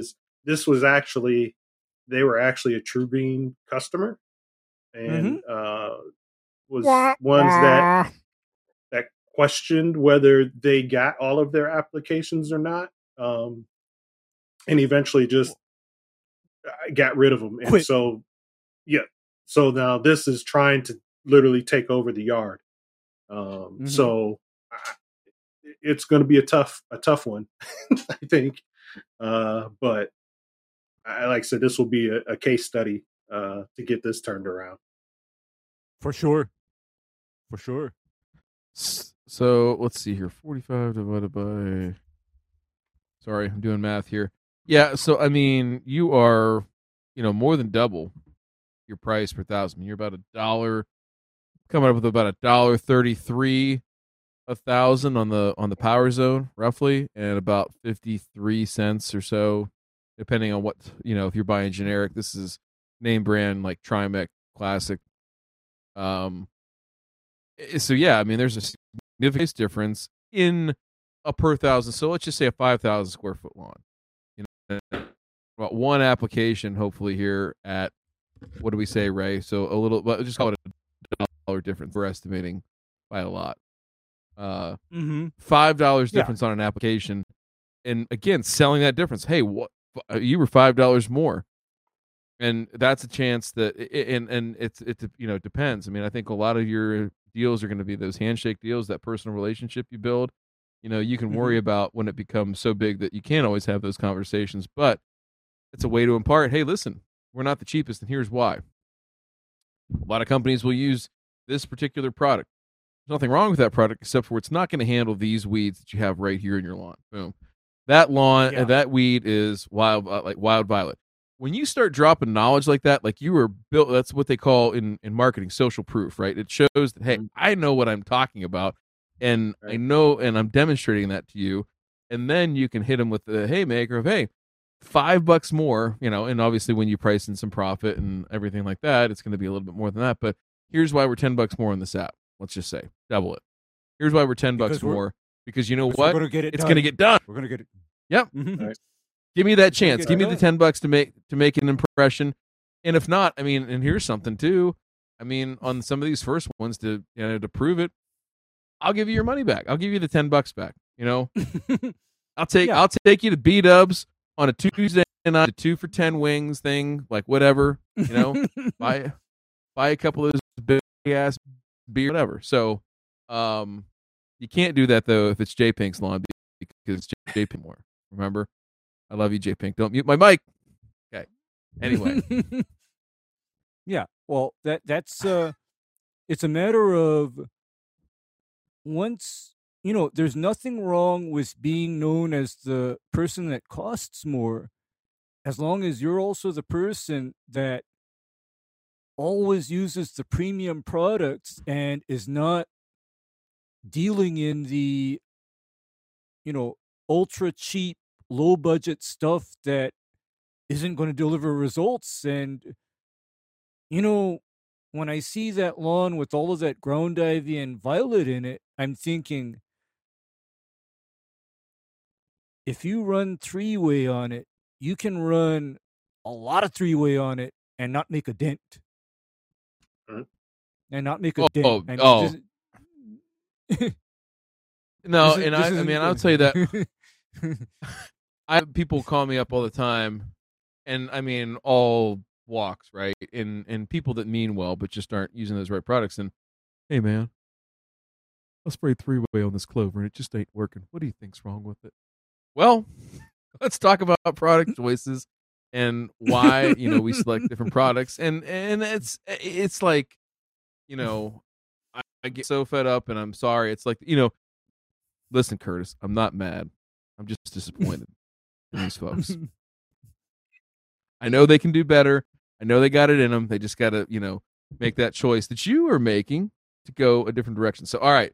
So we talked a lot about the weed control piece. What about insecticides? Anything else on that side of things? And then before we do that, I'd like to, JPink, if we can open the phone lines here in a few moments. Gentlemen that are listening, real quick, if you are, you know, I'll I'll say this is we did want to do this a little bit special tonight because you know I, I think this is a unique situation, and if you uh want to call in, if you are a lawn care operator, new, old, or in the middle, and want to offer this gentleman some of the things you wish you had told yourself in the beginning, I would love to hear it, and I'm sure he would too. You know, there's always room for encouragement, and just like Ray and I said, we're all trying to help each other here. There's plenty of a, a work to go around and eat. So if you have something like that, please go ahead and dial over here. Uh, Pink will throw it up in the chat, and you can take a look at that. But let's real quick talk about other questions in terms of the insecticide piece or anything else that we might have missed. And we're not done yet, but just kind of rounding out that segment on the product piece. Um, I, I can say just from watching the, the other shows, I that's one thing I I still question is is is as far as uh, pests. Um, mm-hmm because of course with the when the camera's in your face, your mind goes completely blank. But I know I have a chemical in You're the fine. garage that I bought last year to deal with grubs, and it is uh, what's the most common? That probably is not working as effectively. Imidacloprid. Uh, like, is it a cons- Imidacloprid. imidacloprid? I've got a Okay. imidacloprid. Okay. um, in there. So I'm, I, but I'm wondering what, what should I use? I mean, we, we do deal with a lot of grubs around here. Oh, Yeah. I don't think we get many army worms. I don't think we got many army worms up this way, this far north last year. I Mhm. don't think. Yep. Um, but grubs are a big issue. Um, However, Curtis, uh, uh, I'm going to say this about imidacloprid. Imidacloprid was another example of what I consider a breakthrough product when it was first introduced in the 1990s. However, I consider that very much first generation, and since then, a better product has been brought onto the market. A much better product. Caller. Turn Yeah. your radio down now. Do it. Look in my eyes. I'm the captain now. All right. Something like that. All right. Are you are you listening to us? Can you can we hear you? I uh, hope so. Blink blink twice if you're safe. Okay, good. All right. Uh all right, so uh caller, who who do we have the pleasure of speaking to here this evening? Uh, Steve Garcia again. Oh, Steve Darcy. Sir, it's it's good to hear your voice, and and and thanks for calling in. Well, you know, uh, obviously, how long? uh, You know, we, I know we talked, and I can't remember if I asked you or not during that last conversation we had. How long have you been in the business? For Uh, yourself. 21 years Yourself. now. Woo, boy, man, Ooh. we had we had barely survived Y2K when you got into this. My goodness, how you know, and now here we are in 2022 and look what's look what's become of us. But um ca- you know, what can you offer in terms of if you could go back to 2001 Steve Darcy and have a uh, 2-minute conversation, what would you lay on Steve Darcy of 01? I think um, being true and honest to yourself and doing what's right, and I think he's right on the right path of doing that, Mhm. Would be most important, and that his customers will find that uh, that loyalty. Yeah, and I, I think that's a huge thing is like you you're always gonna have that churn, right, of people that want to hop in and hop off for the lowest price. Hey, I found a guy to do it for ten bucks cheaper. Bye. Like, okay. Bye. Yeah. Uh Exactly. You- you don't worry- that with the- you don't worry about those. Last time, and uh, mhm. I, I, I think it, if he's paying attention and doing what's right, then folks will follow him in that in that same direction. Well, that's good. That's good to hear. That's good advice. Steve, thanks for calling. Thanks for uh, having a discussion with uh, Curtis and with uh, 2001 Steve Darcy. I know they both appreciate it very much. All right. All right. Thanks, Ryan. Thanks, Steve. Thank you, sir. Look at that. See, And that, and not to get away from pests, but I do have a, a question. Um, hmm and one thing that's that's driven me with this is uh like what do you see when you know when the when the fertilizer guy leaves his paperwork during the summer what do you see listed on there spot sprayed weeds now i've watched guys in my yard and i've watched guys in the neighbor's yard zipping around at at least five miles an hour and maybe it's just my eyes but i'm thinking can you really see weeds at five miles an hour in a yard No. Ah. no. No. No. I mean, because Ray, here's the Did you eat thing. that ribeye? Did you eat that ribeye in 30 seconds and taste it, Ray? Could you? No. You- maybe no. you could. No way. Maybe. No way. And and the thing is, is that in my decades in the business, uh it is not the big weeds that always get you in trouble. It is the small weeds because here's what I'm faced with. I'm faced with lawns that are taken over by prostrate spurge, for example, Ryan. And prostrate spurge doesn't grow tall, right? Yeah, isn't that isn't that fantastic stuff? isn't that thought fantastic Spurgeon was stuff? gonna be the death of me Yeah, uh, I, I, uh, But- I, I mean, yeah. but Curtis, there is a way out, and your way out is Go ahead. We'll you skip. go ahead and answer it, JPink, and I'll tell him to hold. Yeah. Yeah. Hold. You- Here we you go. skip We'll caller, please hold. Hold. Go ahead, Ray. You skip your thought. you skip you skip the the cheap three way and when you have a lawn that's infested with spurge you had better get down an application of triclopyr broadcast and the reason why you Uh-huh. broadcast it is because the best time to catch spurge is when it's still in the two to four leaf stage that's the best time to catch it and you're not going to catch it if you're zipping around spot spraying and not seeing it. Whereas one of my mentors in the business taught me something in that he told me by the time you see the weed where it's emerged above the turf canopy, you're actually too late. Mm.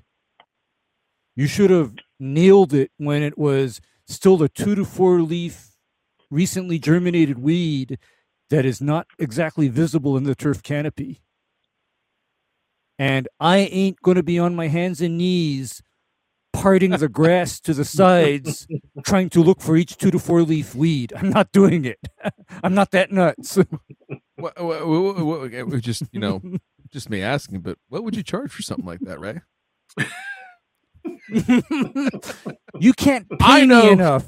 Oh, come on! Everybody's got a price, and you know, speaking of somebody No. having a price to get on of getting on all fours, it's our caller right now, Mister B. How you doing this evening? I'm doing great. How are y'all? Oh, good, good. What would be your price to get down on all fours and part the grass and look for two to four leaf weeds? So, what, what would be uh, the the billable rate on that, if I might ask? Uh, billable, billable rate per thousand square feet would be roughly about five hundred dollars. Five hundred. I, I, listen, I've got I've got some cash Well, in my you know, if I'm be- if I'm mow if I'm mowing it like what? Ray at like green tight, if I'm mowing Okay, it like okay. Ray at green tight, Yeah. Uh, if you're yeah, if you're not manscaped, I get that it's going to be a higher charge. That's just the way it goes. All right, so hey, listen. How long have you been in business? And if you could go back to I couldn't even imagine a young Mr. Beebe, but uh and how crazy that individual would be, but uh, what would you tell your previous self about getting started in this business? One, I started when I was 12 with my uncle, who was the extension agent for the University of Georgia when back in the 80s. Then he transferred to Clemson, and he's taught everything that I've ever learned. But when I actually got into business for myself about seven years ago, Okay. the only thing I can say to myself is, I wish I would have done it sooner. Really? Yeah, because I mean, ever since like that first ever um, side job, full landscape install that I'd done, I've I've been hooked since then. And then it's honestly, it's been an addiction to me. Mm-hmm.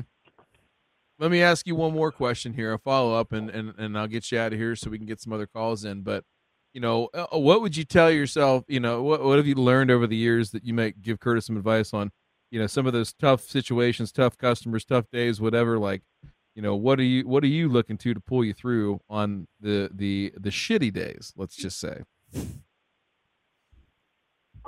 Well, now, well, back then I couldn't drink, but now I can drink. and I'm like, okay, okay, don't don't cuss this motherfucker out. man i you know hey listen i appreciate your honesty and the fact that you you went full on on that so thank you very much thank you so much we'll talk to you real soon because y'all. you're gonna be on the pro you're gonna be on the program here real soon so we're looking forward to that so all right Yep. Yeah, Yeah. about So- three weeks. Can't wait. three weeks can't wait i can't wait Can't all right wait. so Can't wait, man. it's gonna be dude I'll bring that- all the, energy I trail's be- can. that's a lot that's a lot all right Have a good night, sir. We appreciate it. We appreciate it. So, okay, Y'all getting back into a little bit here while we're waiting for our next call. And if you do call in and you get through, just just hang out for a second if we're talking. No big deal. Um, you know, that insecticide piece, Ray. Can you dive a little bit deeper? You know, I, will vouch that grubs are definitely an issue up here. Do you want to explain really quickly? You know, the pros and cons you know, obviously uh, Acelepryn comes at a much higher cost, but what are just the pros and cons in terms of efficacy and maybe a little bit of the best practices that you found in using both those two products uh, in a lawn care setting? okay. The Acelepryn or chlorantraniliprole is, of course, a different product uh, entirely in terms of how well it works on grubs because for one thing that product is not as mobile in the soil. Meaning if you spread it out or spray it and it rains it's probably going to stay in that lawn where you placed it. And that then parlays into longevity regarding you put down this application and it's probably still going to be there months later when you actually need it. And the other factor that's a plus and a minus for that product is that it is a much more targeted chemistry in that for example it is not considered a toxic product to bees and other pollinators versus imidacloprid and all related chemistries are all over the news every single day as being the killer of bees, right? So it's, you know, that's also in your favor because I've even had to answer some pretty pointed questions about am I applying the product that kills bees? I have had to answer that. Mm. It's tough. It's know, tough. yeah, it's tough. Yo, Caller? what's going on? What? No. What's going on with you? what's happening?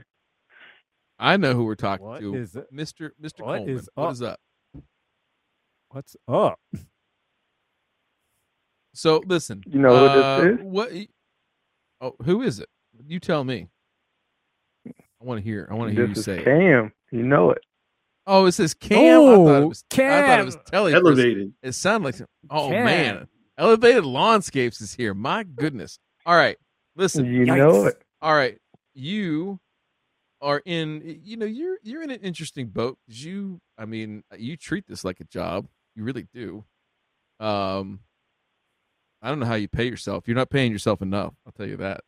You're not paying yourself enough. you right. You right about But- that. but uh, pay yourself. Hey, you pay yourself an attaboys. You know, you just reach. There you go, like that. So listen, I want to hear it. Like you know, what advice do you have? You know, you're you're coming at it from a little bit different angle, but I, I know that you're uh, a sage, and you have good wisdom. So what would you want to share with Curtis here about his new venture and where he's going? So uh, hopefully, uh, trying to be there where Curtis is in uh, in a little while. So I got uh, aspirations to get there. But for one, Yeah, I just wanted to make sure. I wanted to make sure I tell Curtis, hey man, I seen we've been talking since you uh, started this venture. So I'm Yes, sir. glad to uh, see you get there. Congratulations, and uh, wish you all the success. Uh, one of the things I will say is stay true to yourself. Stay true to what you've been doing. Uh, you're doing it the right way, and uh, I believe uh, don't don't be the TruGreen. Hey, if if it costs more, if you got to charge you more, do what you got to do. Your customers appreciate it. It's all about the results. Thank you, sir. I know you had to uh, to Why? get in there. It's about the results. I know you had to get that in there, but it's true. Wise words. Wise Hey, words. yep, Okay. It's, it's it's it's it's about it's about the results. Wise words.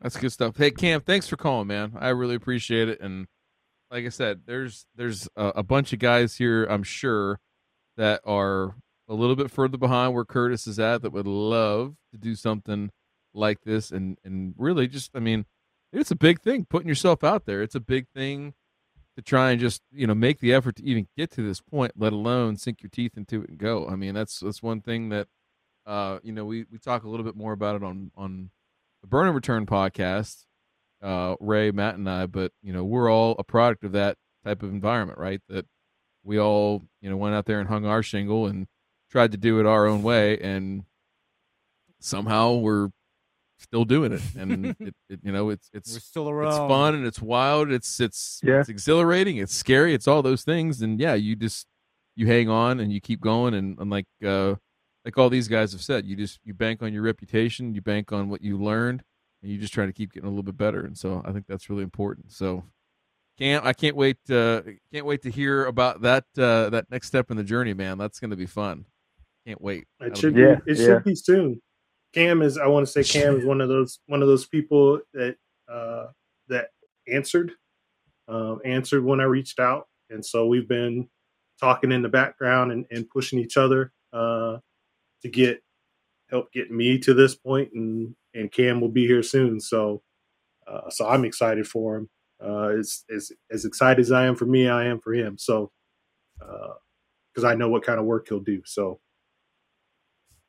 Man, I can't We'll wait. there, to see- I can't wait.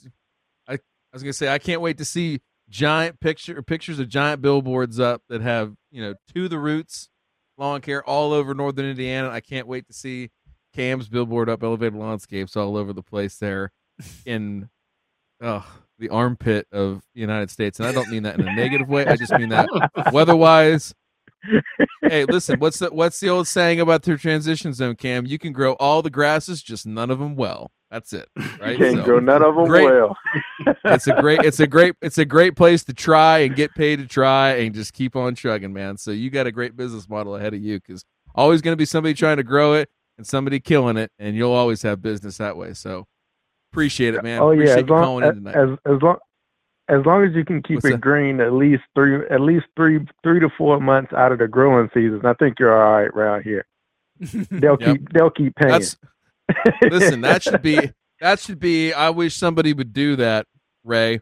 Somebody should i- i- if there's somebody that's on the fence about you know we were talking in the pre-show about what to name your lawn care business and all that kind of stuff uh i don't know if anybody's done this one yet but i think three months of fun is a great lawn care business name. Three months of fun lawn care.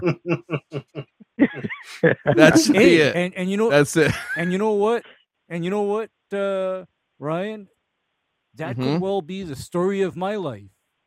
Three months. no doubt that's really you that is Yeah, three months because I can count on June, July, and August being relatively stress free. uh-huh Uh, the rest of the year, I'm a little bit of a nervous wreck. Well, and hey, listen, you get to take that Hawaii vacation for those other nine months. I do not want to hear about it. Okay, you were not. what gonna, Hawaii you- not gonna- vacation? what what what what Hawaii vacation? The other other nine months. The other nine months Well- is uh, expensive fungicides, nematicides. Uh, you know, and and the You weed got- control. listen. you know, you got you got all the you got beautiful women. I mean, Tom Selleck and his chest hair is probably still out there somewhere.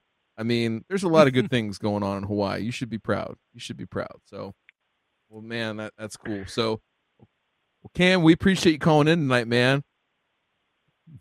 All right, it was good talking to y'all. Uh, congrats again, Curtis. And man, can't wait to uh, see what you're doing out there in the field. All right. Thank you, sir. Thanks, All right, y'all take it easy. man look at that I, I- again you're not going to find that kind of support elsewhere and we really appreciate it i think that's you know the one thing that uh i don't know I, you know pe- people when they come on here i hope you know they're encouraged and I, dude i'll tell you what man like getting you know getting this chance to sit here and know you and i'm not blowing smoke right now this is the truth is you know we were all beginners once ray was a beginner you know Ray uh, felt the same pains you did, the th- same awkwardness, the fan. Shh, shut up, Pink. I can It's remember. I can remember like no, and no YouTube either. Like you, like you know, you had to like read Right. a book and go out and do it. I mean, this was like you know, Funk and Wagnall's Britannica encyclopedia type stuff, and um, I don't know, man. I just have uh, I have a deep respect for people that um that choose this as the you know what they want to do and find you know find joy in it and again just embrace that path of what you said man like i, I i'll go back and watch the video because i can i felt myself smile when you said hey i just want to keep learning and keep growing and it's like man if you got that mindset you're gonna be fine like you are gonna be fine you're gonna have some dips in the road you're gonna have things that don't go right whatever but you know as far as this business goes man you can never be done learning and you can never think oh i've got it all figured out because i'll tell you that's no it's it's true though it really i mean Right. like Right. Those are the most dangerous times in this business is somebody that says oh i got it all figured out right ray Right. and we listen we're we're guilty of it i've done it ray's done it matt's Yeah. done it and then hmm mother nature swings back and she says "Mm, no i don't think so and so i No, think that's you a- you will a- be that's a humbled today. You will be humbled today. I mean, that's uh, that is the the truth. I mean, and so the the way that I that I look at everything is, I always think there's a possibility of things going sideways. And I always tell myself and my customers to their face, you know what? I have been wrong about stuff before. So just kind of hang on. I tell people that. Oh, Eh, I I mean I'll be honest. One of the one of the most powerful things, man, is just, and I, I've done it on here on this show is, you know, tell people about my failures. I mean, I am not up here, uh, you know, and I don't think anybody is. I think Matt's very honest about it. Ray, you're very honest about it. Is like we fail constantly, and but we're learning from it, and we're you know like you have you built up that relationship and that trust, and I think you know what all these gentlemen have said so far is very powerful in that regard. Is like you know if you if you do a good job, you say what you're going to do, or do what you say you're going to do, and build that loyalty, build that trust. Like you can make some mistakes and be okay. Like you can explain it and say, hey, listen, okay, hey, here's what happened. Here's what you know. hey, Mhm. here's what we're going to do to fix it, and this is going to be the path and I, I think that's huge, and that's huge uh, for you know not only the you know just having personal integrity, pride, whatever you want to call it, right? But you know for your business, right? That's a long term investment in your business is making those little things right because a lot of times they don't. So, all right, I've droned on enough. But what other you know what other questions, thoughts do you have? Anything else that you want to cover here as we you know we sort of round third base here, headed towards home uh, into our after show. Any any other thoughts or questions that you had about the business side of things or the agronomic side of things that you wanted to touch on here this evening? Um, one question that I was going to have was, and you know, there's no good answer, but just I guess trying to gauge opinions and thoughts is Sure. a, a big thing that I'm still battling is uh, is pricing. Now I'll say Okay. without going at specific numbers, but I'll just say we'll just pick Yeah. ten thousand square feet. I got a pricing sheet Okay. from my vendor, which I brought down with me and put in front of Matt, and minus the the cuss words. Um, Matt said, "Well, uh, I'm hearing him. I'm hearing him Yeah. right now.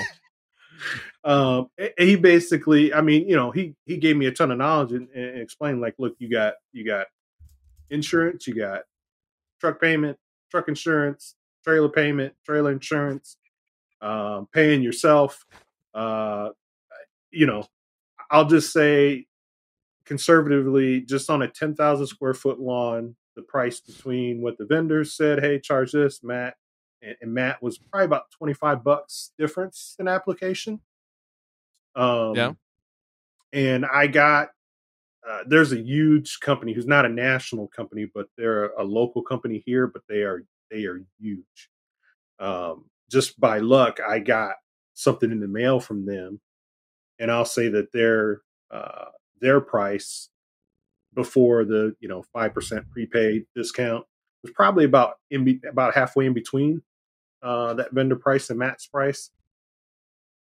So my thought is is is when you know you know you're not going after people when it comes to price is how do you how do you handle that? Do you just act like those cheaper people don't even exist, or do you confront it head on? Um, you know, how do you how do you deal with that? Do you do you not bring it up, not even mention it unless the customer mentions it mentions it, or because again, it-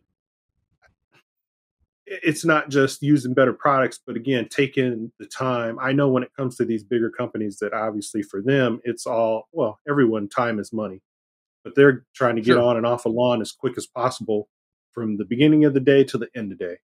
I don't necessarily want to have to do that. I want to be able to take the time.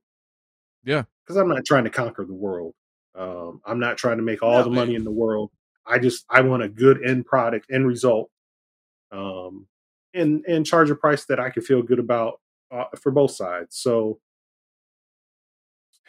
trying to what you're saying. find where that is, where that is in there. That that's been my toughest battle, you know, internally in my head on trying to come up with that. Um,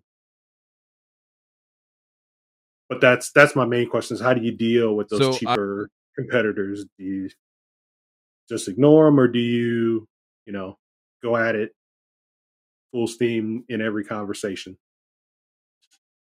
So I think I think a few things, right? So three things really. number one is you got to know the market that you're going into. And I mean like down to the street, right? You got to know, okay, hey, is this an area that's saturated by price driven, commodity driven type of competition, or is this a place where quality is valued, right? You go into those those places and I think you try to target those. And I think that's sort of the second evolution of your business. The first one is friends, family, referrals, right? Get started again where you can feel safe and have, you know, a little bit of leeway you know, to the good and the bad. I don't, you know, I don't want people to think that I'm saying that. Oh, hey, you know, go mess up your neighbor's or your uncle's yard. Like that's not at all what I'm saying. I'm saying right. like you have an opportunity to shine in those places, right? So, um, that being said, I think targeting your market is going to be really, really crucial in getting out of those places where you know, like, hey, listen, like, uh, like a first time home buyer, you know, type of neighborhood is probably not your prime real estate because they're thinking, oh, I've never had a lawn. I don't know how much it costs. Well, I'm going to go with the cheapest thing because I just want to get something going, right? I just want to get something off the ground. I think the other thing uh, that's that could be a, a, good tool to use, right, when you start these marketing efforts. And we mm-hmm. talked a lot about this on the live Collins show a few weeks back with Steve Darcy. And one of the things I recommended to him was just a simple qualifying question, right? What's the number one thing that's most important to you? Is it price? Is it the overall quality of your turf, or is it environmental concerns, kid, pet safety, that that whole you know bowl of wax, right? So I think if you know that, then you know, okay, hey, am I walking into a quality conversation? Am I working into a price conversation? Am I walking into a I don't want you to kill my dog and my kids conversation? Because you know those those are three different like archetypes or what we call avatars, right? That you're talking to in the marketplace. And I think mm-hmm. knowing that going in, and even it just to start like it doesn't need to be some fancy form on your website or some email bs it could just literally be a question hey you know i, I just want to understand you know your needs can you tell me what's the most important you know facet of your lawn care program is it price is it overall quality of your turf right short and long term or is it you know environmental concerns with related you know related to you know the health and safety of the environment your pets your kids simple qualifying question and then I'm not saying you have to have a script either, but you you know how to push the value, right? The value propositions that you have for each one of those. So for instance, like in the environmental space, maybe, you know, you switch out of imidacloprid this year or next year or something like that and say, "Hey, actually we use Acelepryn, which is uh, you know, the, mo- the, the most safe uh, insecticide that we can use as a grub preventative.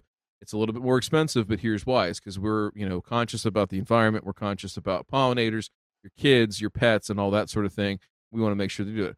We use products that don't contain 2,4-D because we know 2,4-D can be, you know, harmful to kids and pets. Like there's a variety of ways that you can go down and show that value, right? And then also be ready for those pushback pieces or the you know the objections of, well, okay, what about you know, are you using, you know, I, I, there's a variety of different things that you can come in. It's like, okay, hey, you know, on the price piece, why are you ten dollars higher on your grub application?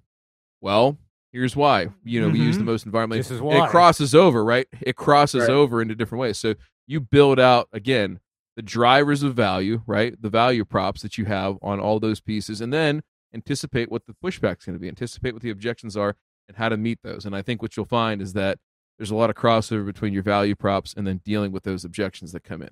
The last thing I'll say is you even if you're not you know and it's a trap right hey man, like I'm not worried about bottom line, you know, price, and so uh, I'm just going to charge something pretty healthy that's above market, and I know I'll make money. Please, I know Be you careful. won't do that because you're you, Be careful. you're a prepared guy. And listen, you install point of sale systems, you get it, right? You right. you know, if if those people aren't making money, you're installing more point of sale systems, and you're not installing more of them. So uh, I think you understand that piece of just knowing your numbers. You really need to know your numbers. I will send over uh, to you. I'll have JP. Actually, I think we have your email address. I will send over a little sheet that I help people use from time to time that helps them sort of figure out those costs and put them into play. So you can just sort of figure out your baseline, right? Like here's my overhead, here's my cost, here's my labor, and then I break out profit separately so that you can sort of see all those different variables factored in, and then you can add in your product, right? Because those are all the numbers you need to know. Your product's easy. I mean, ATS is going to tell you what's that's going to cost. One's going to tell you what it's going to cost. It's all the other pieces, right, of trying to figure that out and go through it. So I think something like that would be helpful, and I'm happy to share that with you. And you can make a copy and kind of mess around with it yourself. But Ray, any any thoughts there on the whole like my competitors are cheaper than me and I know it and the customer's going to figure it out maybe maybe now when they're getting all the quotes back or maybe they get a flyer in the mail, you know, 3 months into me, you know, being their their lawn care provider and they're like, "Hey man, what the hell? 29.95 for the first app and you're charging me 55? Like what's going on here?" So, uh, you know, I know you don't deal with the commodity lawn market, but I, I'm sure you've thought about it before. How would you deal with that situation?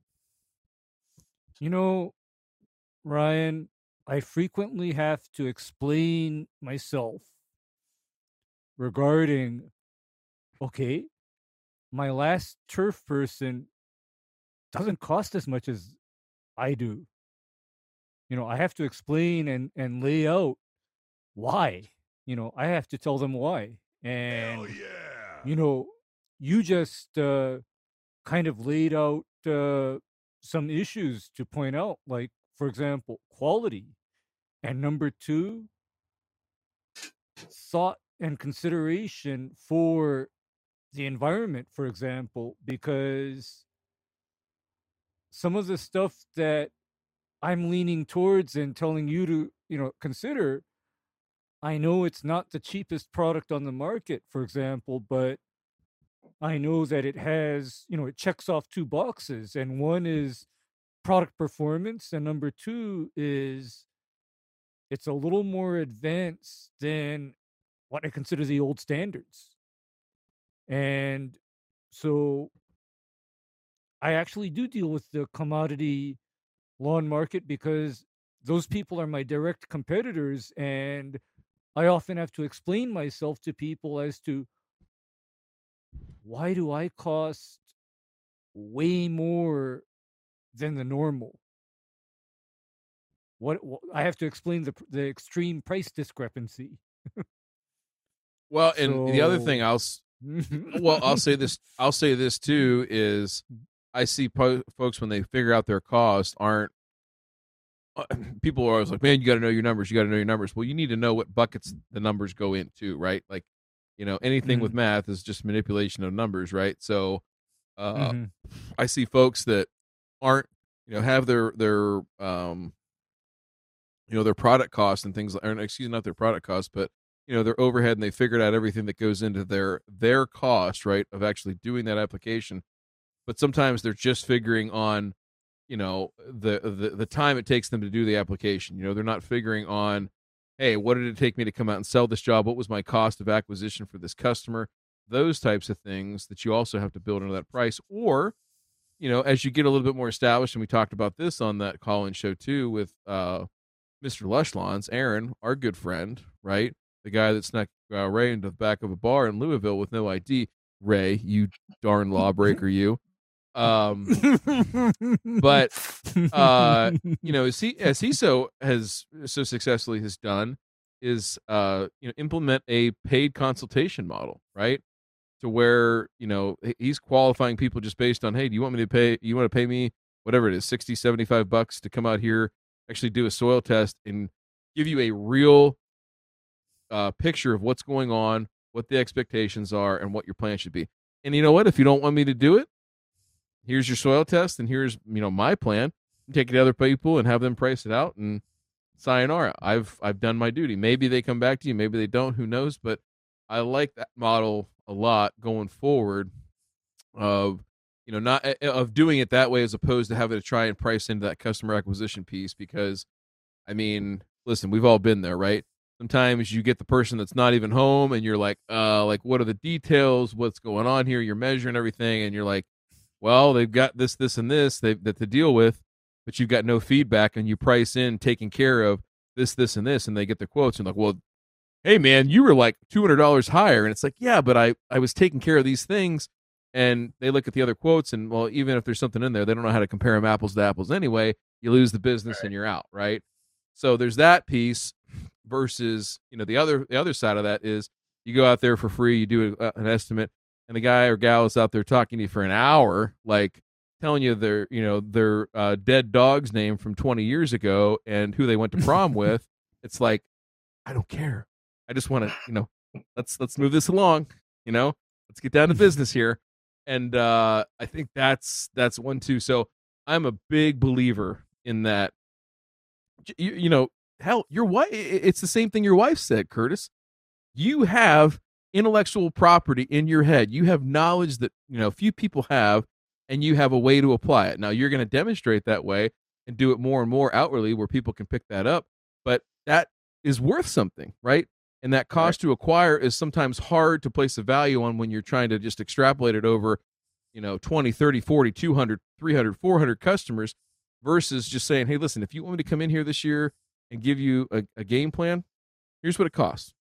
Here's what it costs. So, you know, that be a, another thing in that second phase of after you get through this referral piece and everything like that is try that. Like just put it out there and see. And I think, you know, somebody said in the chat here, know your value proposition even though it costs $75, that's still a value proposition because how many of these companies now are willing to come out and talk to you face to face versus, hey man, put your address in the the little bar there and yeah. it spits out a number just like TruGreen does, and you know, alakazam, wham, there you go. Here's a number, and it's like, all right, like you figure that all out from space and some Google Maps satellite. Are you sure? ah, we're sure. We're sure. right. But are you really sure? We think we're sure and here's the price. here's your, you know, or here's your Groupon, whatever. Okay. So anyway, I digress. I, I was, was getting a little fired up there because I, I, I just I believe in that strongly. So, um, I guess did that answer your question about the pricing piece, or what? Mm-hmm. You know, what other mm-hmm. thoughts or reactions do you have to that? No, that um, I, I mean, it makes it makes perfect sense. I mean, that's and that's you know after spending a, a, a real big chunk of my life always being just an employee and being told what to charge and never having to be the one to figure out what to charge you know it's a it's a huge step um and it's it's stressful um not not wanting to mess that up obviously i need to make money to be able to continue to do it but i i don't want to gouge people either i want it to be fair all the way around mm-hmm. so that's trying to and, find that balance uh, is just it's tough. Well, and the last thing I was going to say on that knowing your numbers piece is I see people that are paying themselves, you know, aren't paying themselves, you know, high enough salary or are like straight up right. scared. And I'm I'm the same way as you. Like, yeah. um, you know, in my business is like, I, you know, I don't want to feel dirty. I want to be able to sleep at night. I don't want to yeah. feel like, oh man, I I raked that guy over the coals for everything I could get. Like, no, like that's not what it's about. Like, I'm here to provide value and again, depending on the situation, it might be you know uh, you know your intellectual property and your the the skills that you're able to provide somebody might be worth a little bit more to a certain client. That doesn't make it mean that you're feeling dirty. It just means that hey, in this in uh, this situation, they're placing a higher value on what you can deliver than what somebody else might. So I think you you know you need to have that flexibility. And again, the last part is just don't feel dirty about profit. Like a lot of people don't put that into their model, like their pricing model. They just Right. Hey, whatever's left over at the end is what our profit is. Like, no, like you need to build that into no. what your total cost is. So that's a set figure, right? Or there's right. a target there. And then you can weigh, you know, you can basically measure yourself against that's one metric that you can use, right? Of, okay, hey, am I doing this faster? Am I doing this too slow? Am I getting callbacks? Like, what are the things that are, you know, kind of knocking me off course from whatever the set figure is? So, Ray, what do you think about that? No, what you know, you kind of you kind of hit on it, and for me, I I had some wise words uh, kind of said to me by a, a men, another mentor of mine, and he, you know what he said? He told me, Ray, you are not a nonprofit organization. you know, this guy just you're not. This guy just laid it. Yeah, this guy just laid it out to me. He said, "Hey, Ray, you're not a nonprofit organization, so." you absolutely have the right to make money above and beyond uh, the costs of the job. And those are some words that I took to heart. And, and this is the same guy, and this is the same guy that told me also watch your customers because people have short memories. Oh, and oh yeah, yeah, and they yeah, talk, and, and he, yeah, no, and he and he said, uh, no, and they have short memories, and he kind of repeated himself a number of times And what he referred to is, especially in my business, people forget about their oxalis, nutsedge, and dead patches once you fix it. Mm. They forget about Well, that. and- they, their mem- Uh, they develop Alzheimer's. You know, you, you, uh, you know, hey, listen here. You know, It was, good it advice. magic. It was magic. You don't. Hey, listen. You don't. You don't want to be the uh the person getting hounded on the uh next door app or the Facebook post of, you know, this person did my lawn and like like ugh, like you know never you never never be that person. Always be delivering value. Always do a good job. So I think that's good. Curtis, any final questions here before we wrap up and head to the after show? Any more thoughts, questions? Um, I would like if um, not knowing exactly who they are, other than Nufarm, I know is one. Any any contacts you guys have? Like again, I know I'm small. I'm not going to be ordering cases or pallets or truckloads of anything, but um, certainly good companies know- with good products. Um, I'm you know all what? all for it. Here's okay, Curtis. I talked to Nufarm. I talked to BASF. I talked to Bayer, and I talked to Syngenta. But you know those guys, uh they kind of know me in a different realm because by the way, when I say Bayer, Syngenta, and uh, BASF, those are the companies that also heavily service golf and sports turf. You know, th- I think they're, you're. they're they're they're big, big in that world. I, I think more than companies, I think developing a professional network of folks there locally that you can trust and asking asking your reps, you know, from each of those vendors, like, Mhm. hey, who are good people? Who who would be open to me just picking up the phone and calling them and just lending an ear and letting me get to know them. And then the other piece is, you know, you have an outstanding turf grass science program over at Purdue in West Lafayette. You know, Mhm. so getting to know some of the guys over there, Aaron Patton be a good Mhm. one. Um, and I'd sort of go from there. Uh, I think those are those are good connections to make, and then and, you know there's there's obviously a lot of professional development opportunities. Indiana Green Expo is usually like the first or second week of January down there in Indy, so I'd look into that. Um, we have a really strong program down here in Ohio that takes place in December, so we'll get you to those. You know, you take a couple days off of work, come down and get educated, and I think as you start to do that, you build out a network of just you know seeing, talking to guys and gals, and you know trying to find out what they're all about and that they're going through the same things that you're going through. And like I said before, there's an abundance of people out there that need and want these services. So anybody that ever feels threatened or anybody that gets the oh man, I'm not going to tell you the secret sauce. It's like, Right. all right, uh, I don't, I don't know if you're, yeah, if you're legit. So, but all that said, man, hey, listen, uh, I won't get into it tonight. Um, and I do want to Okay. ask because I went back and I started watching it again. I went back and started watching the the video with Paul uh, Outlaw. yes, My biggest thing with Yes. um, growth regulated regulators is I'm still Ooh, yeah. confused on your on your cycle Mm. periods, and I don't know if I Mhm. don't know if you really went into that in that video. Um, what was the, the the question about specifically again? is your your cycle times with growth regulators? Oh, like yeah. how long? when to use when to use a PGR? Yes. Yeah, When, yeah. Yeah. So, Um, so we don't uh, have to necessarily get into it tonight, but I that is something I am gonna probably Let pick your brains on in Discord maybe. And and again, if it, if It- you really did go into that in that video, then I'll just I'll I'll deal with that. But I started watching it again, and I'm not for sure that you you really touched on that part. But Okay. Actually, So, what Paul kind of knows. Paul kind of knows more Right. or But I- less. but we wanted to have uh, you know he's coming on on the 24th of march he'll be on the show Mhm. And we actually you know he and i have talked on the phone a little bit and i think we will do a little bit deeper dive more of just like not necessarily him asking us questions but more of a dialogue because he's got a wealth of experience with it on uh mostly cool season i've To what. What? That's the wrong Paul coming. You're, you're thinking of a different Paul. oh it's paul Coming. smith oh man When's Paul Outlaw coming? When's Paul Outlaw coming? Is he on? TBD. Oh TBD. damn! All right, it was Paul. I saw Paul. we on can the schedule them. schedule. We can we can schedule them. Yeah, Paul we can schedule Paul them. Smith's So- gonna. T- Paul Smith's gonna talk about it too. I'm gonna make him, so that's okay. I'll get Paul to fill in. I'm sorry about that.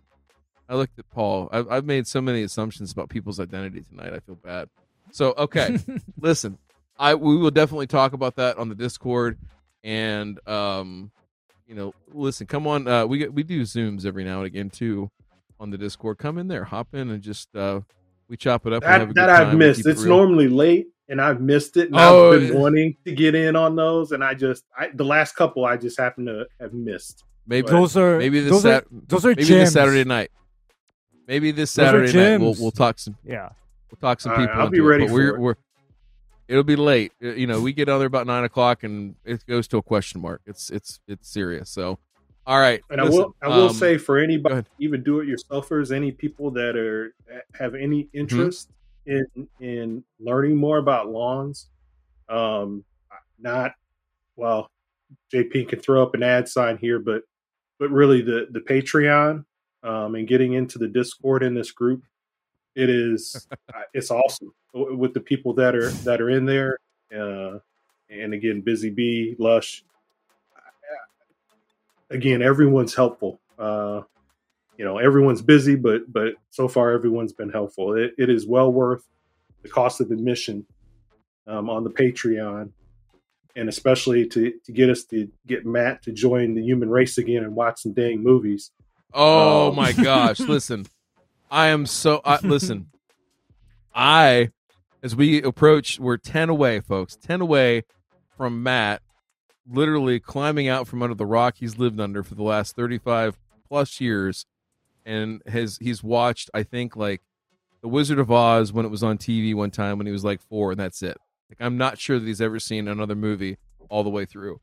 I say that, and it sounds like I'm joking, and I'm I'm you know being hyperbolic, but it's the no, truth. It is And true. so it is the absolute truth. as we get as we get towards 69 patrons, my anxiety builds because I want to make sure that we have the right movie picked out. So when we get this is the this is the teaser, right? As we get to 64, that'll be five away. Mhm.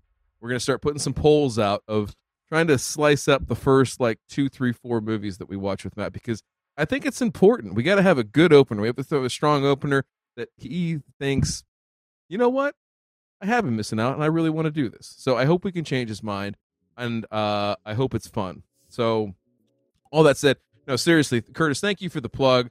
That means a lot. Um, you know, coming from somebody like you that's been around for a while, and you know, it is it is a community. I think a lot of people you know rag on us because we're not blah blah blah this whatever with this community thing. We have our own. We have we have folks that that uh, that jive with the way that we do things, and that's that's cool. It's just like customer base, like on the lawn care thing. And so we appreciate you. We appreciate uh, you know your 58 brethren and sisters that do the same thing on the Patreon, and then all the posts that just you know that hop on and watch this and listen to us on podcasts and everything else. It's it's truly a blessing for us to get up here and do this and talk all this nonsense uh, that's in our heads, and people actually want to consume it. Why we don't know, but uh, it's it's it's pretty cool. So. Uh, last thing I'll say is this, and seriously, man, like we're rooting for you. I mean, I mean this from the bottom of our hearts. Like we are rooting for you. Don't ever feel like you're alone. Don't ever feel like you don't know what to do. Dude, just seriously tag us, pop a question in the Discord. I know we're busy. I know we're doing a lot of stuff, but I promise you, we will find a way to help any way we can. Because, like I said, we were you once. We are. We were you once, and you know we want to see you grow, thrive, and you know make yourself, make your family proud, Man, and just yeah, I'm enjoy what you do. Yeah, yeah. This For is sure. all about That's the goal. uh, loving what you do because in my beginnings, I didn't have this. Uh, you know, Ryan. You know what my source of information was uh, back in the early 1990s. The dusty, moldy basement of the university library, where all of the archived, uh, you know, journals and research reports were kept. Right? Is that how your librarian fetish started? I knew it. Ah, all this time it's, it's finally been explained. All right, with that, ladies and gentlemen, we're off to the after show. Adult talk, real talk only. If you want to check us out for that, go ahead and click the membership button on YouTube, join, get linked up with the Discord, or go over and check us out on patreon.com forward slash burn and return. We will see you Sunday night for burn and return. We'll see you back here next week for, uh, wait, Fill Up Friday. It's not Thirsty Thursday next week. It is Fill Up Friday with our guy, Robert Palmer. Turf is going to be on. So cannot wait for that live from uh, a, a kind of a, a, a weird spot to be in in Germany right now. But we'll check you on the flip side. Thank you all so much. Have a great evening.